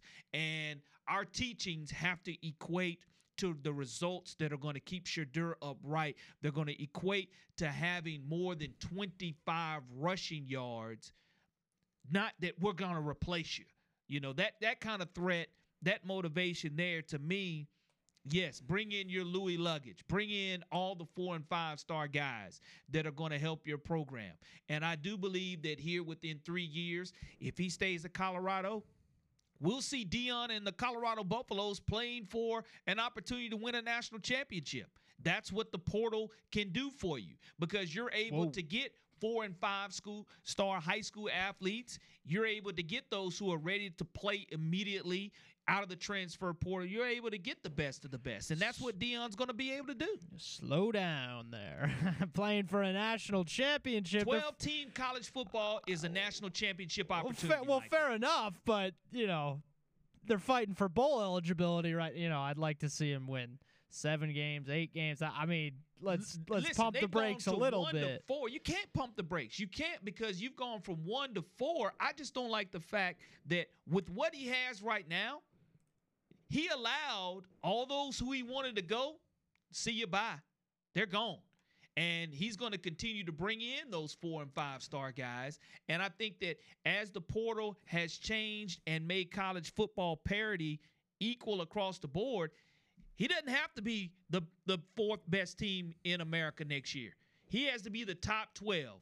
Where did he find himself through the first three weeks of college football this year? Miss, he found himself in the top 25 yeah, when he had no business being there. It, I agree with that 1000%. And it's showing now on the backside of his schedule. But with the parity that's in college football, you can go from what you saw Deion and them having one win a year ago to getting to where you're at 9 and 2 10 and 2 and still have a chance to be in and playing great football down the stretch. Like, I mean, I think you're making a big jump there from 5 and 7, maybe 6 and 6 if they finish off really well to 9 and 3, 10 and 2. Tell me another program in the country that's going to do more than what Colorado's going to do in the offseason. From a portal standpoint and from a recruiting standpoint. I don't know. They brought in a whole new roster this this uh offseason and it's gone it's gone okay. I mean, they're they're better. Uh, it's funny too because the offensive line's like it's an entirely new offensive line. Yeah. So I guess uh, I just start take, again. Take it, take it as you need to take it, and I think that what you just have to do is, if you're Deion Sanders, be humble in that situation to where take fault for you not getting it done as a head coach. Don't sit there and put the offensive line coach or the offensive line on the chopping block and said, "Yeah, we're just going to replace you." I just don't think they should do that. Colorado's better. Deion is going to be an outstanding coach when it's all said and done. But this year, I've just haven't been sold on the Buffaloes, won't be sold on the Buffaloes. I think year three is Deion Sanders' magic number for sure for having a chance to win the national championship. We'll talk to John Rachetti coming up next here on a Let It Marinate Monday edition of the Final Drive. That will be the Dan Hart LLC Engineered Products and Services Golf Report coming up next. This is Andrew Zow, Alabama former quarterback. You're listening to WNSP 1055. They creepy and they cranky, mystery renaissance monkey. They're not together, monkey. The Addams family. Their house is a museum come to see ya. They really are a savior. The Addams family. The Addams Family coming to you here on this Halloween edition of the Final Drive. And Danny, you know, the Addams Family, it, not necessarily really Halloween because the Addams Family, you watch that year round. Well, it was Halloween every day. But it Yeah, the- definitely was yeah, Halloween the Addams family. every day for sure with the Addams family. And I know that when you're looking at, you mentioned what your favorite Halloween candy was of all time. And I know for a fact that, again, mine being the Snicker and the Kit Kat value there. I, think that when you do have an opportunity to to get that candy, what what time, Danny, when kids go trick or treating, do, do you just cut off the lights and just say, "Look, I'm going, I'm going to bed." At our house, right around eight o'clock, and even that may be a little bit late depending on the makeup of your of your residences. So, around eight-ish. eight o'clock and I, I know that you do have eh, with the with the time change coming here this weekend doesn't fall in time for halloween but you do normally see that that's probably right around my household as well right around that eight o'clock area and i know after the Chavez furniture talking football today i'm going to have an opportunity to to do a little trick or treating with my grandson. So Nice. looking forward to that. And you know, he makes sure that I don't dip into his bag. Kind of, kind of a stingy one there. Yeah, I bet you still dip into his bag. I though. still find a gonna say, way to take a candy. They'll never know. Especially if it's the Kit Kat or, or the Snicker edition. And, you know, yesterday, when you do have an opportunity to listen to Dabo Swinney, and I know that that was in the news today, especially when you look at Dabo Swinney just really going scorched earth on a caller to the Clemson show. Dabo Swinney had some things to say to a caller named Tyler that really questioned. Of course, yesterday we played that clip with NC State's head coach saying, Look, we are more than a basketball school. Dabo Swinney chiming in last night on a caller who made reference to his salary. why are we paying you eleven point five million dollars to go four and four? And it's not just this year. It's been it's been, you know, just the refusal to accept. All right, all all right. these What's this guy's name? Tyler. Hey, Tyler. I've, I've listened to Tyler. enough of you, Tyler. Listen, uh, you can you can have all your opinions that you want. All right. I don't know how old you are. Don't really care. All right. But let me tell you something. Um, we won 11 games last year, and you're part of the problem. To be honest with you, because that is part of the problem. It's people like you that do that. All you do is ex- the appreciation. The expectation is greater than the appreciation, and that's the problem. And so, you know, we've won 12, 10 plus win years. Dabo right there having an opportunity to go ahead and chime in about his salary and the expectations. I think the key word right there for Dabo was him talking about expectations versus appreciation. I think Dabo was right on with his comments. Now, I don't know if I would have said them as direct and maybe got a little personal with Tyler, which, you know, is that a line that's crossed? But what, you know, strip all that out. What he said was probably correct. And we can talk to my fellow Alabama fans the same way. And it's, I, I hear what he's saying, but the problem is once once the momentum starts where you're starting to lose, and it's happened in Clemson, and it's because he's not big in NIL, he's not big in the transfer portal, but to compete today, you've got to change, and I just don't know if he wants to.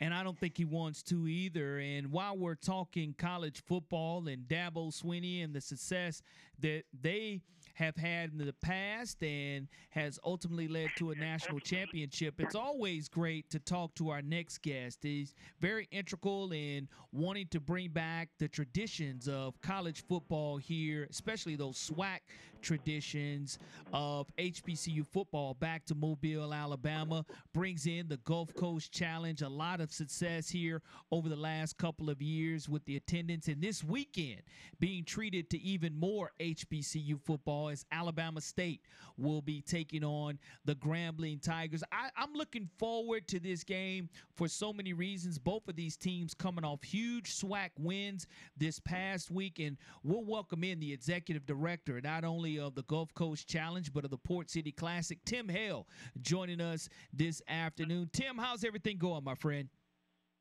Hey man, everything's going great, brother. Everything's going great. Anytime I get on the show, man, I feel I feel like I, I, I achieved something in life.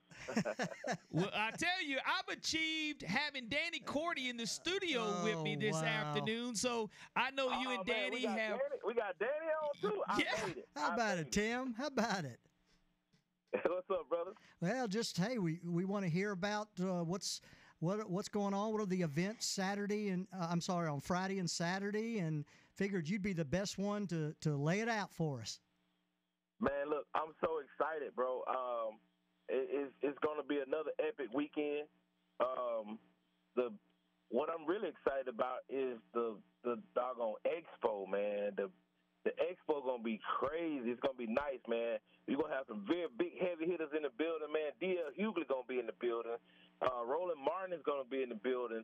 You got all these dignitaries. We're gonna have. It's so much going on. You got over over 50 vendors gonna be in the building at the convention center, and it's just gonna be crazy, man. What are the real crazy? what are what are the hours of that on Friday?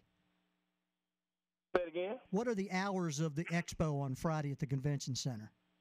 The expo will be from 9 a.m. to 5 p.m. Okay, and then what happens after the expo closes up? After the expo closes up, they change the room around and get ready for a comedy show with with the man himself, Mr. D.L. Hughley, being the uh, uh, uh, the host of the comedy show that night. And then after the comedy show, we're gonna have a, a soiree party, uh, old school HBCU throwdown for all the people that's in town from Alabama uh, State and from Grambling. Hopefully they'll come through and, and just enjoy Mobile. And that's So all at the convention- center is gonna be the spot. So that's all at the convention center on Friday, right? We're gonna take over the convention center all day and all night.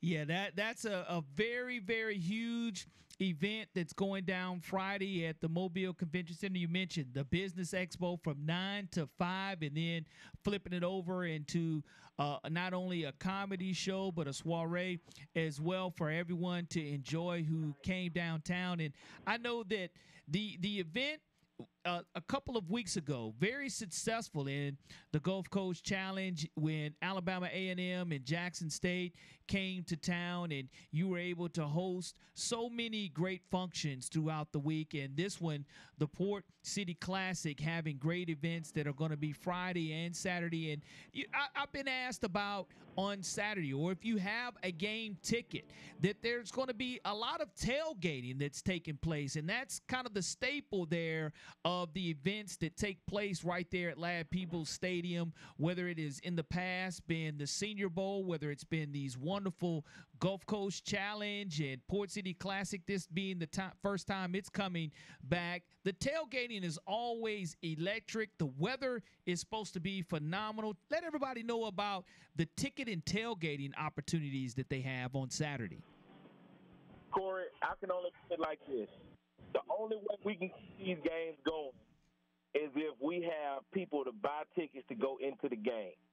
So the only only reason the tailgating is available is because of the game. So our goal is to try to make sure people support the game. So we last on the last game we probably had about fifty thousand people in the parking lot and about nineteen thousand inside the stadium. Well, our goal is to make sure that everybody comes to Ladd Peebles Stadium and support the game. Because if we can't get the heads and bands, if we can't get to fill the stadium, then we cannot continue to have these games. So that's what the ticket and tailgate is about. Uh, people going to come support the tailgate. It's only a small contribution. If you have a game ticket, you get in the tailgate free.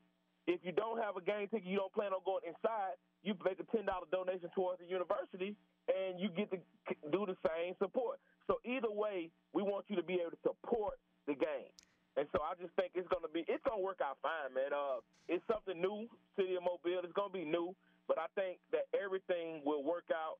And once people get used to it, they're gonna understand it's all about supporting the game.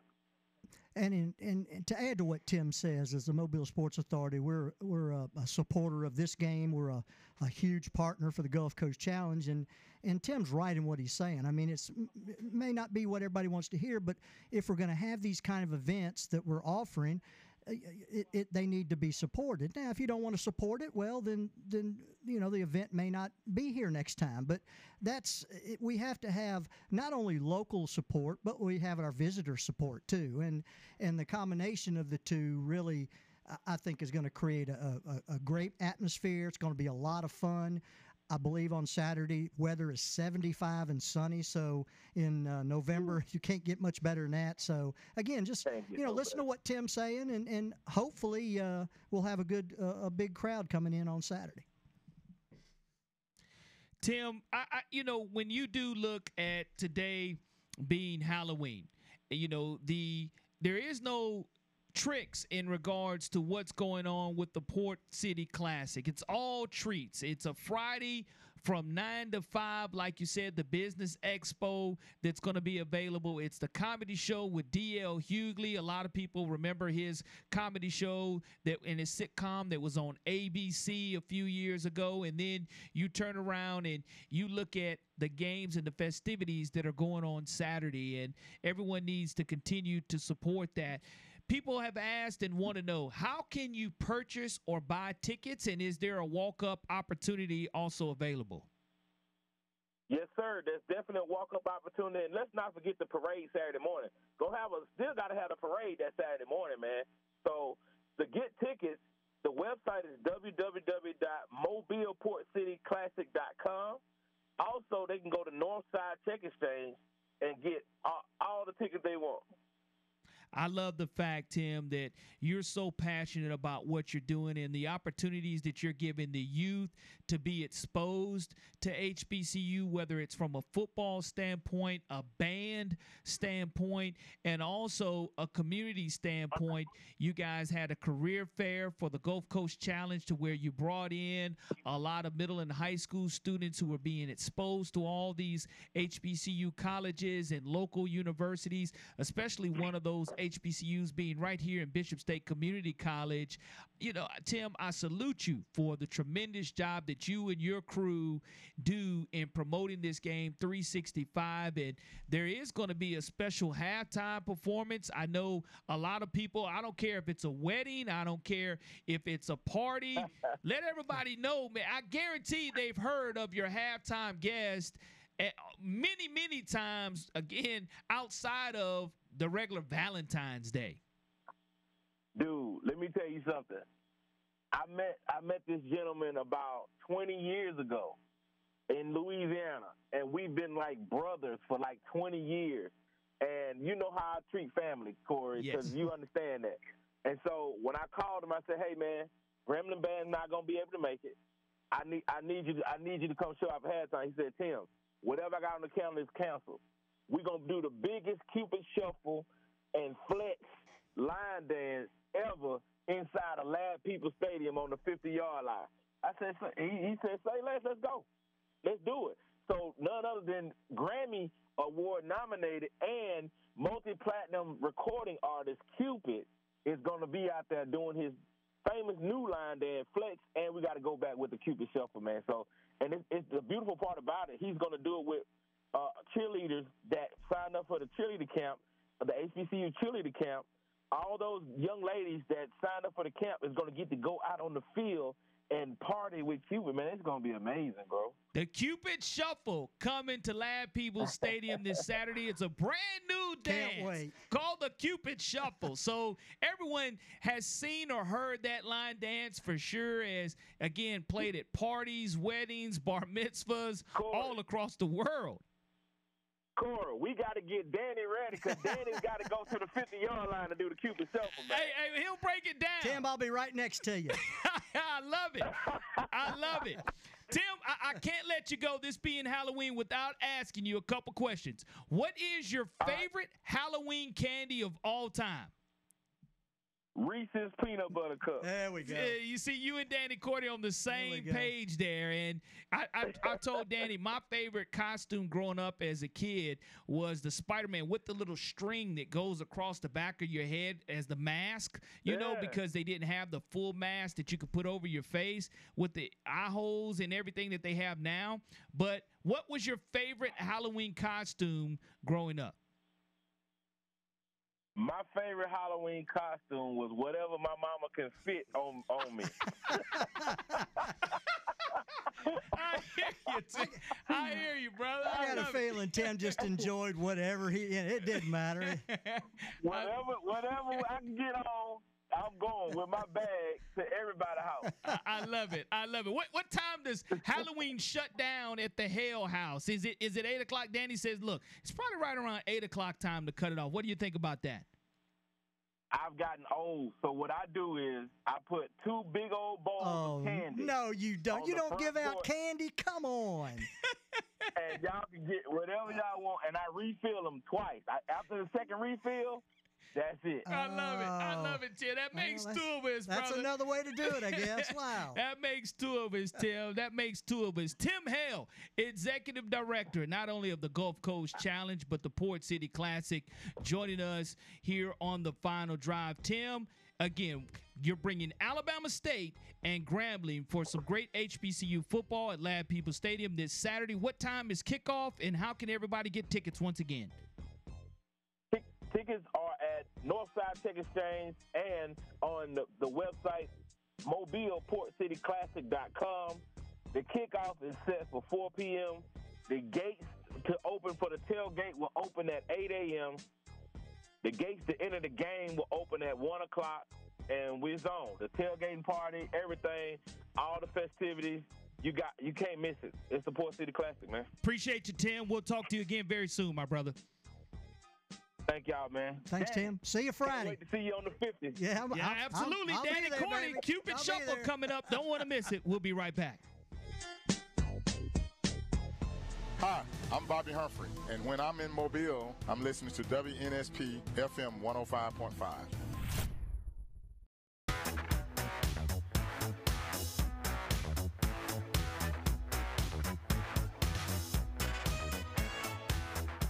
little Ghostbuster theme music for you on this Halloween edition. And I know my man next door, Matt McCoy, will be dressed as a Ghostbuster tonight for his Halloween outfit. Isn't that just his regular everyday outfit? is for Matt McCoy. That is that is true.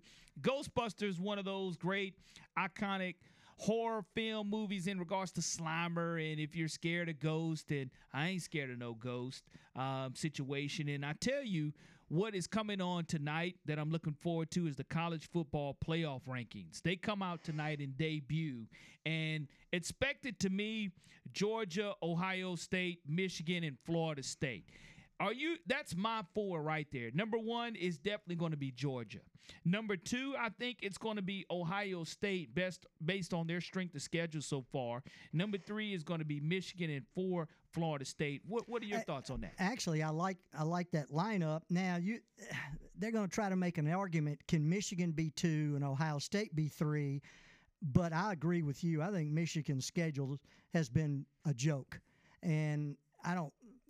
You know, now they're getting into the meat of their schedule, so we'll see. And with all this, all their stuff uh, kind of rotating around the program with this Connor Stalions fella and and in The FBI. and, and Harbaugh. Is there a contract extension? Is there not a contract extension? FBI and but I think you're right. Ohio State's resume is stronger. It's got to be those four. But what's more interesting? What do you think five and six will be? Now that's where it's going to be tough, and I, I think that you can't take away from the fact that Oregon has definitely, even though they had that loss to Washington State, I think the way that they disposed of Utah and Utah having that home winning streak that they had, I think you have to take that into consideration. I think that a lot of love is going to be shown to Texas, to be honest with you, even though that loss that they had to Oklahoma kind of hurts them in regards to Oklahoma not doing them any favors and losing this past week to Kansas. Be- because Washington beat Oregon. Washington to me would be five, Oregon would be six. Should Texas be ahead of those? Possibly so, but you can't put Texas all the way up to number five, and then Alabama would be number eight. So again, to us as Alabama fans, I mean, we're kind of lurking in the in the weeds. Still have some work to be done. A lot of that will be figured out with what Alabama does against LSU this coming Saturday in the SEC. Danny can't thank you enough. Had a blast. Thank Absolutely, you, Corey. Thank, anytime. We'll look forward to seeing that Cupid shuffle at the 50 yard line on Saturday at I'm going home to practice right now. There we go. Danny, Danny Corte, our guest this afternoon here on the final drive. And five to six o'clock, Chavis Furniture talking football. Scott Hunter, Tracy Turner will be in the building to break down not only Alabama and Auburn, but also to talk a little bit about South Alabama and what they have coming up this Thursday as well. You're listening to the final drive on WNSP 105.5. Huddle up. It's time for Chavis Furniture's Talking Football. Stay with us as Scott Hunter and Tracy Turner discuss Alabama, Auburn, South Alabama, the SEC, and college football around the country. Brought to you by Bayou Fasteners and Clutch and Powertrain. Call now at 694 1055 or join the discussion on the Sound of Mobile app. No.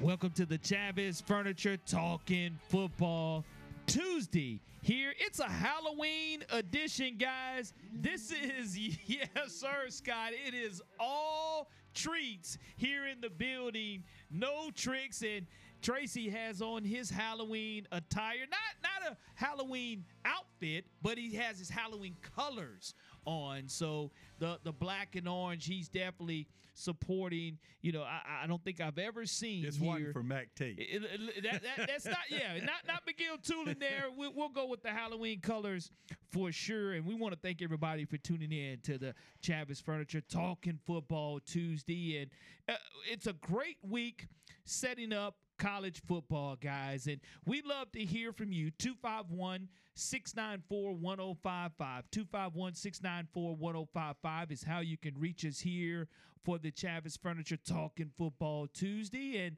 of course, tonight we get our revealing of the first ever college football playoff rankings that will come out. We'll talk about that throughout the show. And it is. And we'll get your thoughts again. And we're still in the eight team for one more year, right? Yes. One more We're- year with an eight team. You go you go four this year and then you go to 12 next year. So you do look at a situation to where next year college football is really going to be turned upside down on its head and I'm excited about these rankings that are come out tonight and also so excited we're still only four teams. Yes, four. Not We're eight. Nope, gonna go four All the way to twelve. all, all- all the way to 12. Yep. So you just kind of leapfrog the number eight, no lucky eight there or crazy eight. Play-ins and buys. Is that the way it's supposed That, to that's be? That's why it's going to go to 12 there. You're going to have an opportunity for not only buys, but to actually play some play in games on your campus. So I think that when they're the evolution here of the college football playoffs are going to be fun to see that That's you an do M it- it for is an. M. Yeah, it's a big time M for money there, which is a money grab. So we'll, we'll talk about that and we'll talk South Alabama. Of course, they have a short week playing Troy on national television after that disappointing Saturday loss that they had to the Raging Cajuns. So we'll go into that and that is Thursday. Thursday on E ESPN2. We'll have that. And then we'll also have an opportunity to talk a little bit about Auburn and their big time win, getting their first of the conference against Mississippi State. Tracy, you had Payton Thorne. I've been waiting and waiting, as a lot of Auburn fans have, for Payton to eclipse that 200 yard passing standpoint and also looking at the rushing game on top of the passing game. A great offensive performance by the Auburn Tigers. Well, they started the half off, had some really good series in the first half, got out to the lead.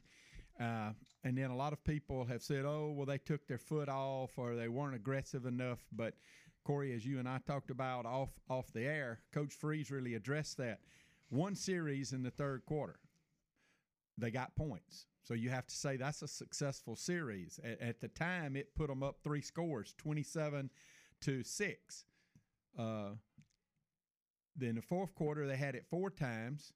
All right, they did get to run my favorite play. That's the victory where they nothing you, you can do about it. I'm gonna kneel and it's all over.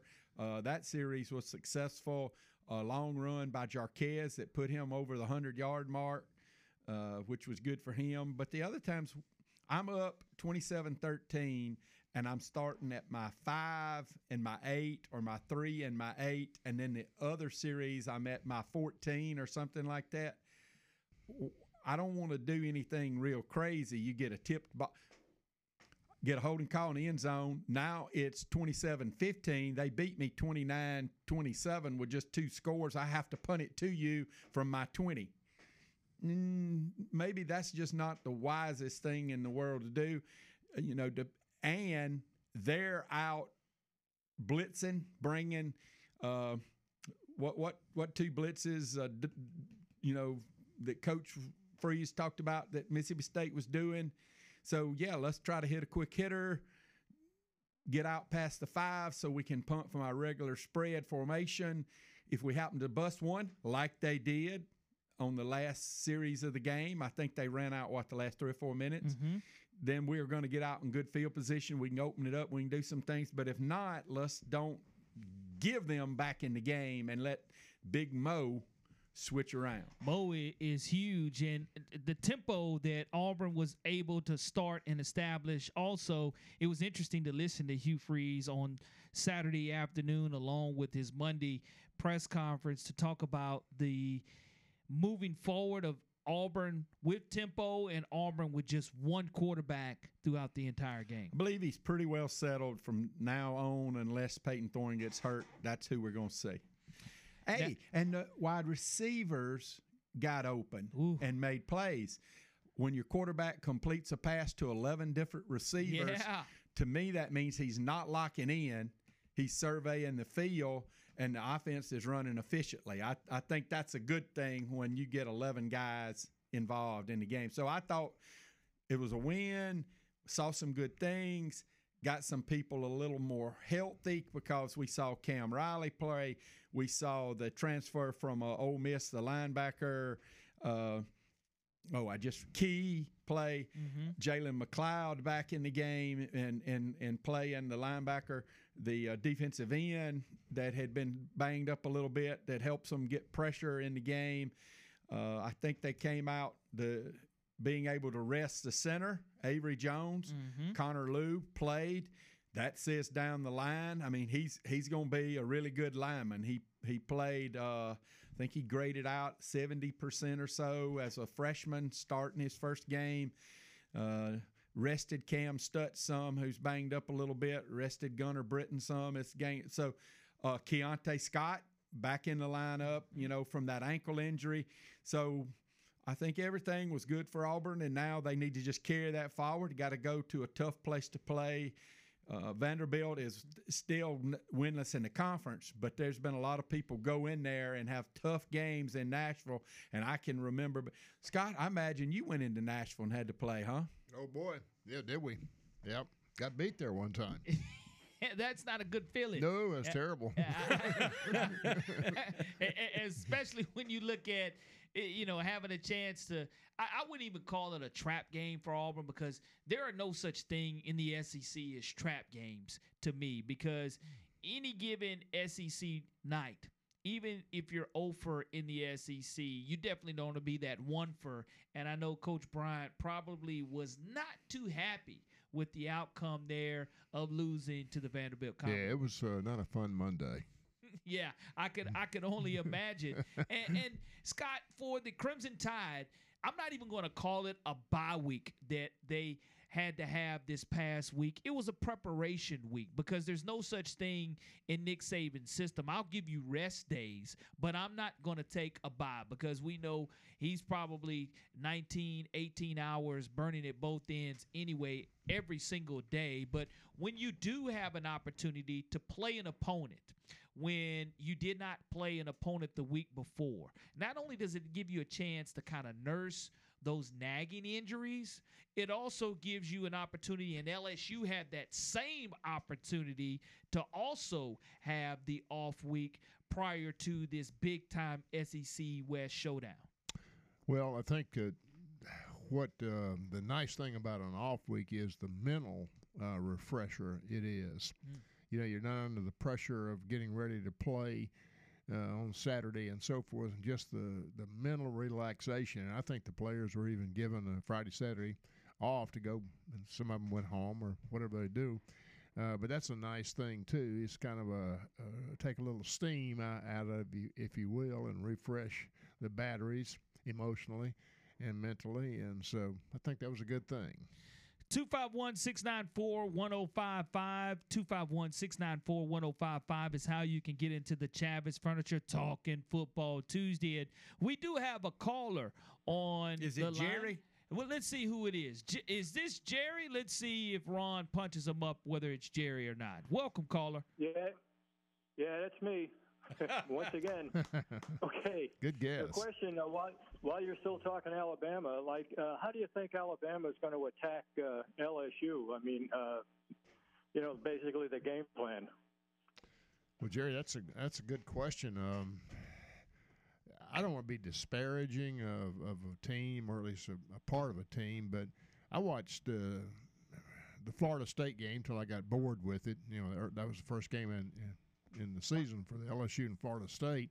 Florida State in the second half just just ran all over them. And then I watched the Ole Miss and Alabama, uh, Ole Miss and LSU game a couple three weeks ago, and I think it preceded the Alabama game that we're getting ready to watch with our friends the Cobbs. And anyway, uh, I didn't see LSU. I didn't see them cover anybody, and I have not seen them tackle anybody since Labor Day.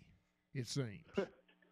And um, they, they uh, sorry, and against Ole Miss, they they couldn't cover your your kitchen floor, uh, and they're just terrible on defense. And I thought from the Florida State game, obviously the opening game of the season, you you could kind of expect well they they were a little green on this defense and they didn't get this right, but they would have had that all fixed by the time they played Ole Miss. They didn't have anything fixed. Ole Miss went up and down the field like, and Mike Tindall was reminding me earlier today. We were talking with about I guess five or four or five minutes to go in the game. Ole Miss just ran the ball the rest of the game, ran the clock out. Or, I'm sorry, ran down and scored a touchdown, and uh, Yeah. LSU couldn't stop them. So. Uh, what that tells me is that Alabama's offense should go out there and have a good night, uh, and but consequently, we can talk a little bit more if you'd like about the LSU offense and their quarterback too. No, I was just going to ask you: Is there, uh, in your experience, is there any way you can uh, change the defensive scheme the secondary is using to kind of compensate for the fact they're having such a tough time? I mean, is I don't know what how much leeway you have to to work back there. I mean, it, like you said once before, if you can't cover, you can't cover. But it's um, we just wonder if there's any way you can uh, switch switch things around and maybe take a little bit of that curse off it. Well, I'm, I'm sure the LSU defensive coordinator and staff coordinator and his staff are, are working on that right now. But I think Corey uh, confirmed this. That I think they've lost one of their cornerbacks and Yeah. and their top defensive uh, pass rusher. Uh, Mekhi Wingo. Wingo is out. He had surgery, I think, this week, so he's out. So they're even they're in a worse shape situationally than they were in the Ole Miss game. So I don't see that there's any reason Alabama should not go out and have a good night offensively, both throwing the football and running the football. Yeah, what do you think uh, Dan, uh, Steele's going to do to uh, kind of shut down Daniels if that can be done? Well, I know he'd like to play with 12 players, but that's illegal. uh, and, and not put one but two spies on Jay on Daniels. Daniels killed Alabama last year. You you might have seen the game and overtime Uh-huh. he, he runs for th- you know for a touchdown. And anyway, he I think uh, he is the best quarterback in college football. I know there's a great quarterback up at, at Washington that's probably running number one in the Heisman Trophy voting. But if I had a Heisman Trophy vote, as I did back in my television sportscaster days, I'd certainly be considering uh, the LSU quarterback JT Daniels. Is a, Yep. I'd be considering Yeah. him uh, f- for my Heisman Trophy vote. So I, I don't think you can consider that you're going to shut down a player as good as he is and as good as their offense is, and they've got two really two fine wide receivers also. I don't think you in this day and time you try to shut them down. As Kevin and I were talking back last spring, the the defenses today is you try to give a team a bad play and you try not to let a team have two good plays back to back. And and I don't know if you remember it, Jerry, but back in 2019 when LSU came into Tuscaloosa, President Trump was at the game. It was for the national championship and all, and and yeah, everybody I talked to after the game agreed had Alabama be able to get one or two stops or one or two sacks in the fourth quarter uh, on that great LSU quarterback, Alabama would have won the game. So I think what Kevin is thinking is in during the course of the game, and particularly as the game wears on, we've got to get some stops on him. We've got to get some uh, rush on him, and we got to get to you know we got to sack him some. So yeah, don't give them big plays back to back, and see if you can take the ball away from them or have a stop at a crucial moment late in the third and as the fourth quarter wears on. Appreciate you, Jerry, for giving us a call. We're up against this hard break, and you're listening to the Chavis Furniture Talking Football Tuesday. We'll be right back here on the other side of this break.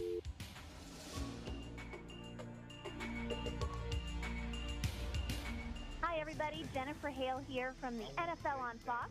You're listening to 105.5 WNSP in Mobile.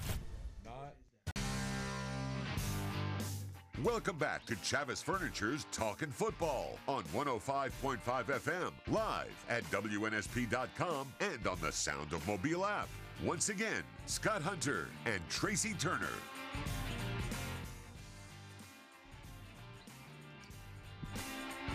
Welcome back to the final drive here on WNSP 105.5. It is the final drive, but the third hour of the final drive, the Chavis Furniture Talking Football final drive hour here. And, you know, I, I will ask you guys, with it being Nick Saban's birthday, which just so happens to be on Halloween, you know, uh, happy birthday to the GOAT there. Scott, what was or what is your favorite Halloween candy of all time? Whatever I got. okay, look, that you're the Hey, second when person you- today. When, when you went to live with your grandparents in Lucedale and you went out to trick or treat, you just took you just took what you got. I got you. And, and what about you, Tracy? You, do you have a favorite all-time Halloween candy? Reese's peanut butter cups. You're the you- you're the third person to answer. Danny Corte, Tim Hale, and now you're the third. It looks like that's going to be in the fourth one because Ron Reams, our producer, says he loves that as well. But when you do look at there, there's the, the Halloween costumes too, guys. The Halloween costumes that that I've seen at some of these college football games in preparation for Halloween today. Scott, did, did you ever did you have a favorite Halloween outfit growing up or one that you saw your kids wear growing up that sticks out in your mind?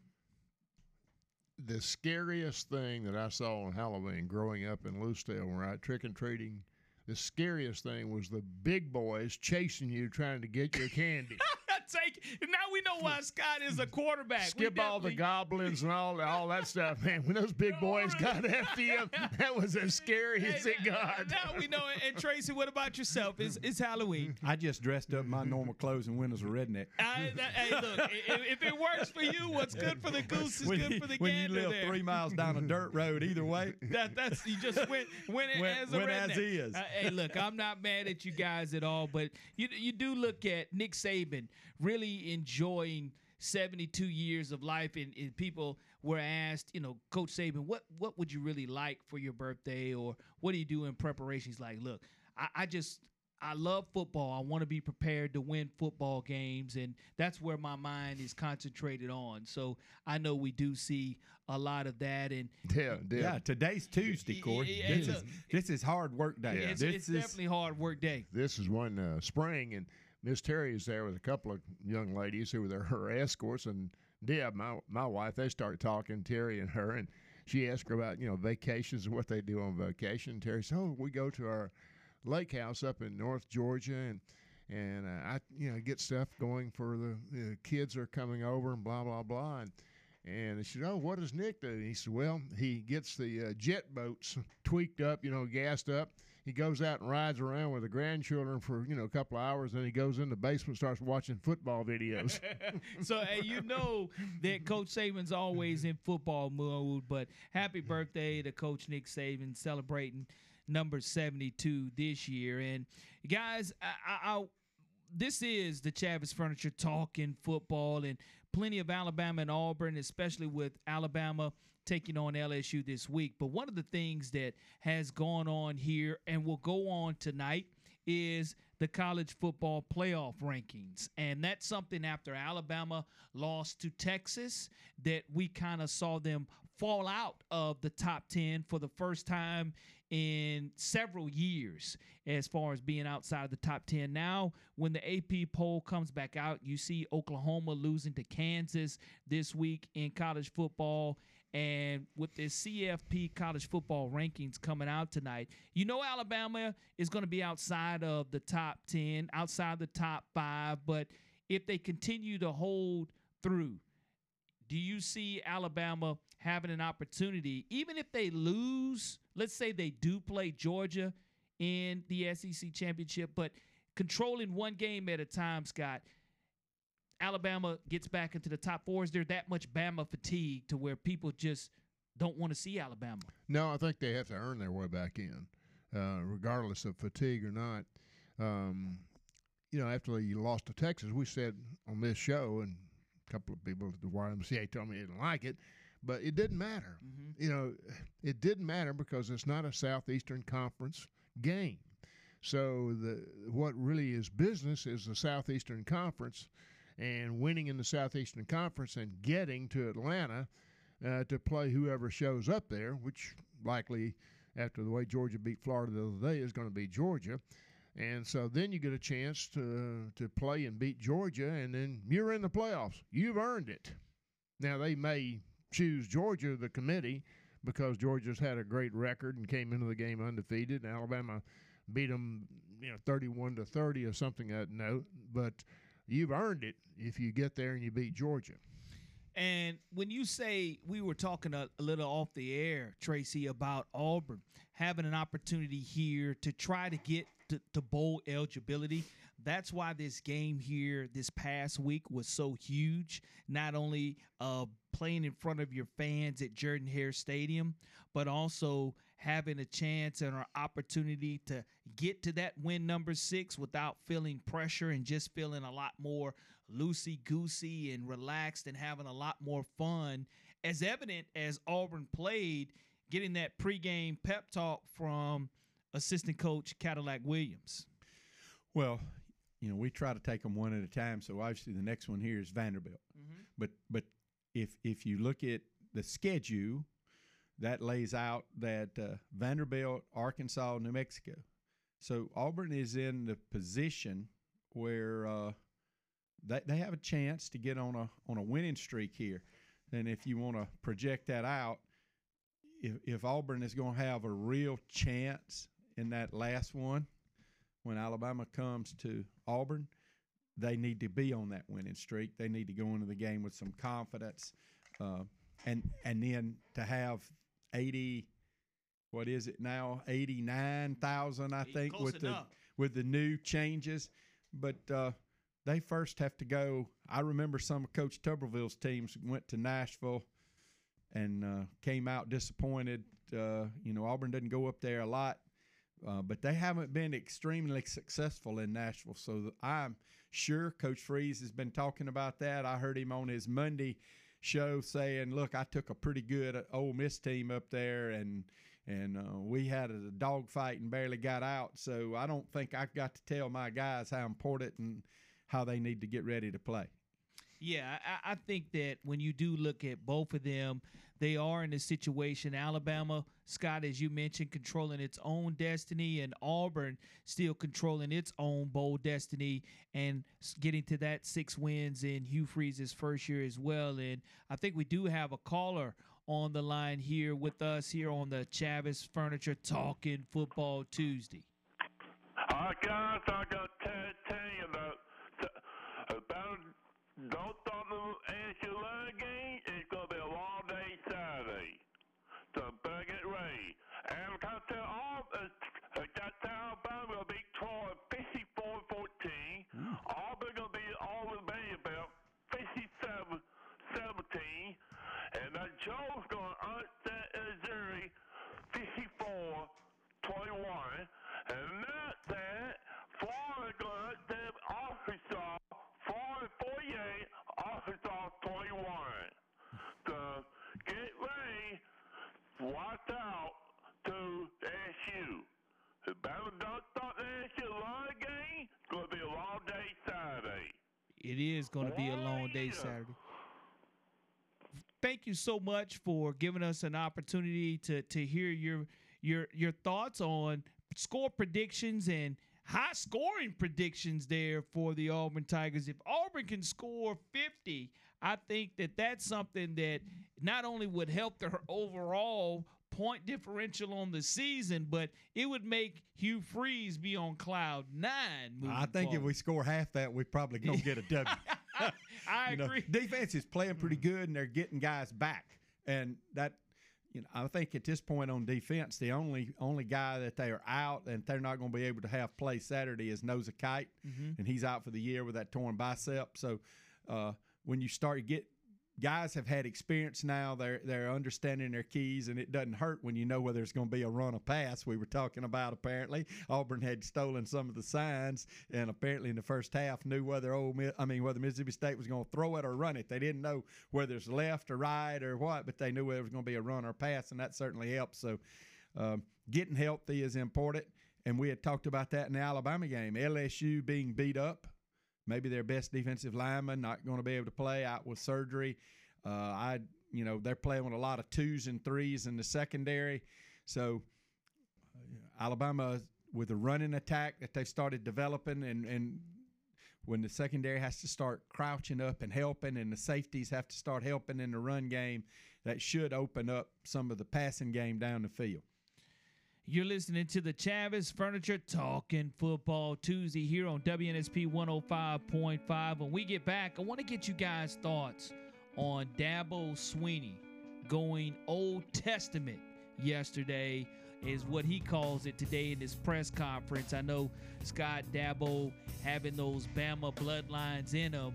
We'll talk about Dabo Swinney's comments for a caller who called in to his show on yesterday here on the Chavis Furniture Talking Football Tuesday here on WNSP 1055.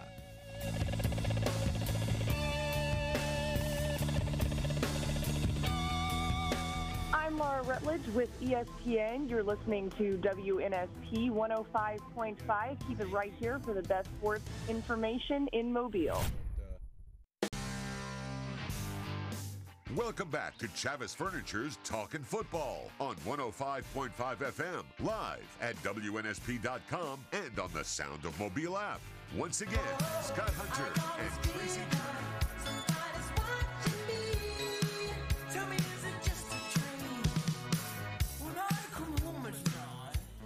a little bit of Halloween music for you there here on the Chavis Furniture Talking Football Tuesday. And guys, we were treated to an Old Testament scorching by Dabo Swinney on yesterday when a caller called in to the show and made reference to Dabo Swinney's making $11 million and Clemson being 4 and 4. Of course, Clemson loses to North Carolina State this week. And a couple of weeks ago, Dabo had made the comment about fans jumping off the bandwagon. Maybe they needed to lose a little bit more for the fans to have appreciation. And he talked about expectation versus appreciation.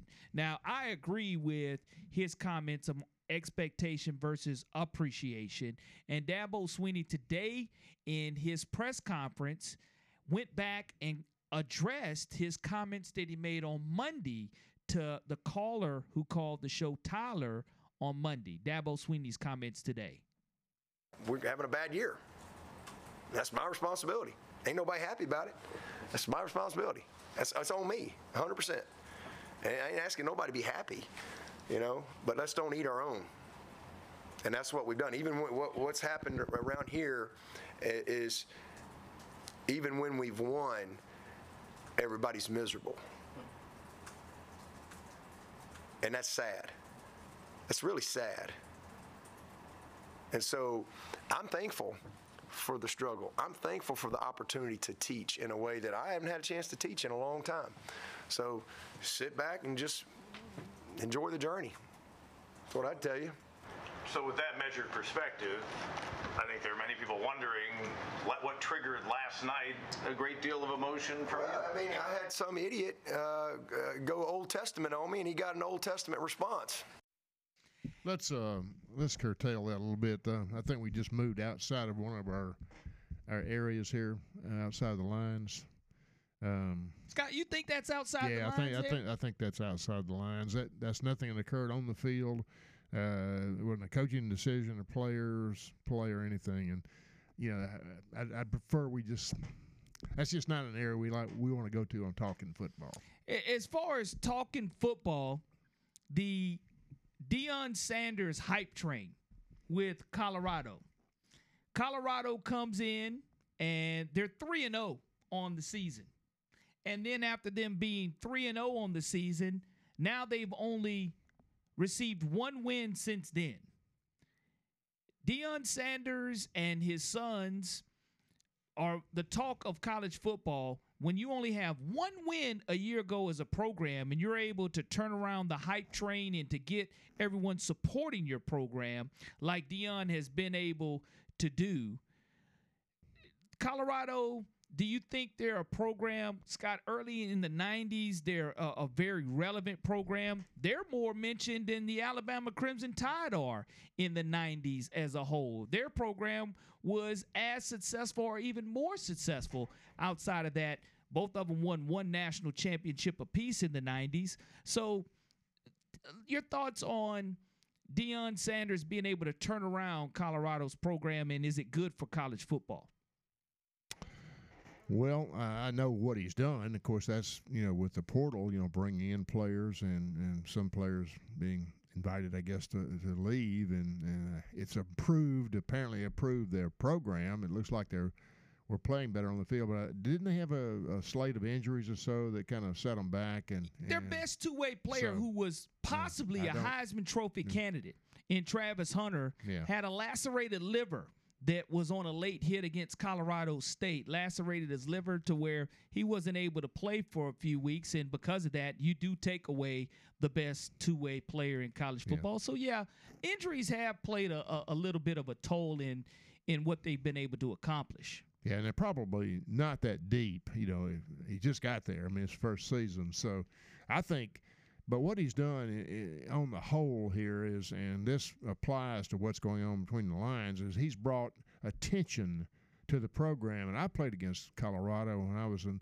at Alabama, and they had two or three NFL caliber players that I played against later in the NFL, and they were a good team. They beat us know, 47 to 38 or 35 or something in, in the Liberty Bowl. Uh, but they hit the skids uh, sometime after that, and I think it's been a long skid time for them. But it seems like that uh, Deion has got out there and attracted attention, and now they're on the way back. As far as when, if you had to pick those top four teams, uh, to be the man, you have to beat the man. And I am a believer that Georgia is going to have every opportunity to win their third national championship in a row because I, I did pick them to win the national championship and make that history before we go to divisionless football in the Southeastern Conference. But the the, the situation with Michigan and stealing of the signs um, or the FBI being on campus, but they're undefeated and their schedule is a little bit softer than what Ohio State has played thus far. Florida State continuing to run the table and be undefeated.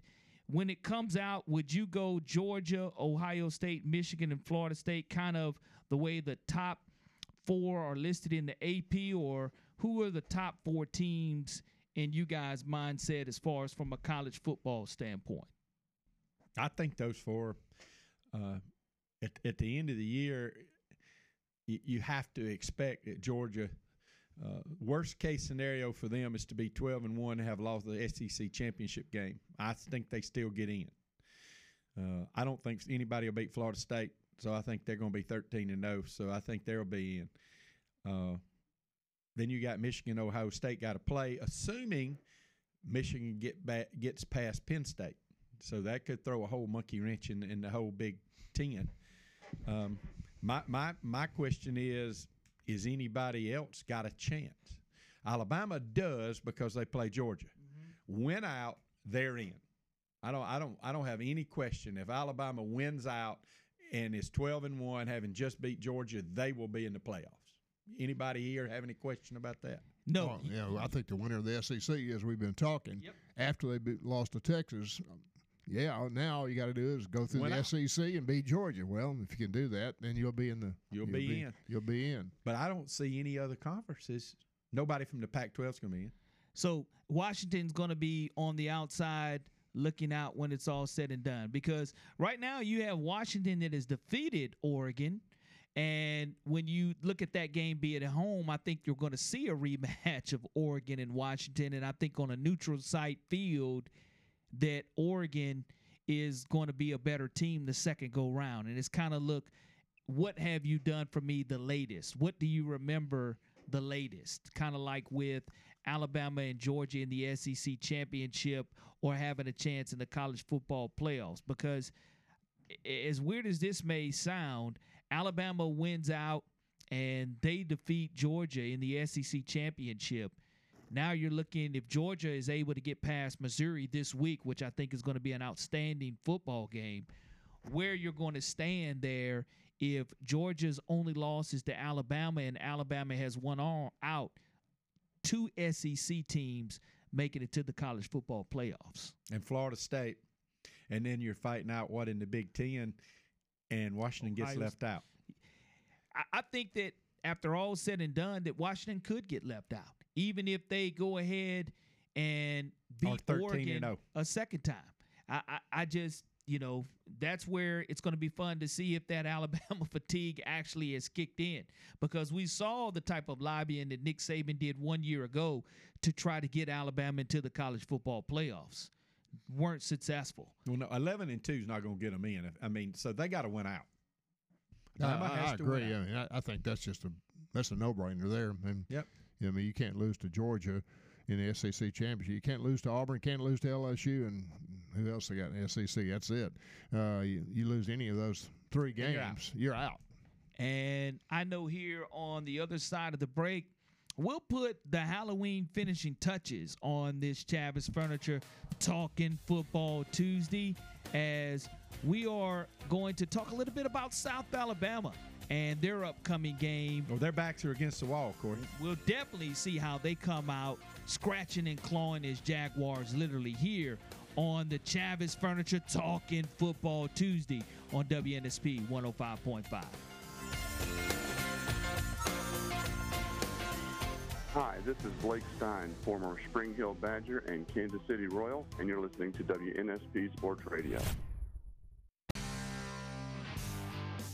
Welcome back to Chavis Furniture's Talking Football on 105.5 FM, live at WNSP.com and on the Sound of Mobile app.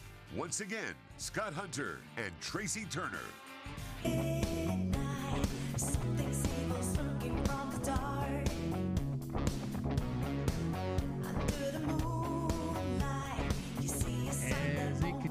Get a little darker outside, you can't go wrong with a little thriller on Chavis Furniture's Talking Football here. And guys, before the break, we were talking about South Alabama and their inability to to to sustain wins that you feel that they needed to have. And this is one that would have put them in the driver's seat in the Sun Belt Conference standings. And you had to flush this loss behind you real quick because you're not playing the Saturday game. You're playing for the Battle of the Belt, and you don't want one loss to turn quickly into two. Yeah, good point. Scott, I, I was curious about that because I had some really good conversations with Coach Dye uh, up at the farm and things. We'd ride around when I was practicing. I'd always stay there when we went after, and he talked about that wrong way bow game where all, where we lost my senior year, seventeen to fifteen, and. Um, he always thought about how he said normally in that game he didn't have to do anything to make sure that people prepared right and their minds were right. And you know we came out in the first half and we're behind 17 to I think it was 17 to 3 it was like we were still in Auburn before we woke up at halftime and came back. Um, did you ever have any of that where the, one of the teams you played on whether it was with the Packers or or at Alabama where you didn't know how you were going you, you you were capable of beating the best team in the league or in the conference one Saturday as South goes to Oklahoma State and beats the 6 and 2 Cowboys not by a fluke dominates them and then come back the next week and they play bad did you ever ha- play well, one you- of those it's one of those games where you think you think you're prepared mentally and, and emotionally and physically, and you go out and, and nothing is going right. Nothing is going Yeah, right. one of And- those. And I've had a few of those circumstances, but generally, um, you get it turned around. And as y'all got it turned around that game, I, I, I was there. I watched that game you're talking about, and, and Auburn turned it around, and y'all were probably the dominant team at the end of the game, but Alabama was able to hold on. Of course, you you missed a field goal uh, and so forth, or you're going to win the game. So yeah, there's been those kind, uh, but generally the teams I've been around and the coaches I've been associated with. Uh, you know, you kind of put it back together maybe at halftime and come out and play a better half in the second half and either win it or get it back in it. Well, I've just surprised because South is a veteran team this year, veteran quarterback, veteran lineman. Now they got a lot of people hurt, but uh, I, I I I do believe they feel like their backs against the wall, and and sometimes, you know, that's fight or flight. So Yeah, when yeah. when you get to that point, you, you're either going to get their best or things are going to go the other way. And we've talked about on this show, you never stay the same. You either get better or you get worse. And I, I wouldn't be shocked at all for South to beat Troy Thursday night. It wouldn't shock me at all. And in fact, if we pick here in a minute, I'm going to pick the Jaguars to win the game 20 to 17. That's all we got. It's two minutes left. So right. I, I like that prediction because the Battle of the Belt has escaped the Jaguars for the last six years. Low So this scoring will be the game, first time. 20 to 17. But it's at, at Troy. At at Troy. Troy Memorial Stadium. Yeah. E ESPN2 national broadcast having a chance on Carlton Martial Day. As a matter of fact, Carlton Martial prepping at McGill Toolen and also having a chance here to be the FBS all time leading tackler out of Mobile, Alabama. Carlton Martial Day for the Troy Trojans. Now, you look at Vanderbilt and Auburn. Who you got? I'm going Auburn. No trap game there. I think Auburn will score at least their point total, 27 points or more, once again. Scott? Yeah, you finally settle on a quarterback, which is a good thing. Um, I think Auburn does well offensively, wins it, you know, 37 to 21, thereabouts. I, I'm I'm going 27-13 again, just just like the state game. That's about where I see, but I think Auburn will win. So let's get to the big one. Yeah, I mean, it's a chance for Alabama to be in the driver's seat in the SEC West and put themselves in a position to continue their hunt for a national title. What are your predictions there? I'm going to go with 28 to 17, Alabama. You ain't got enough points. I'm going to go 41-38 Alabama.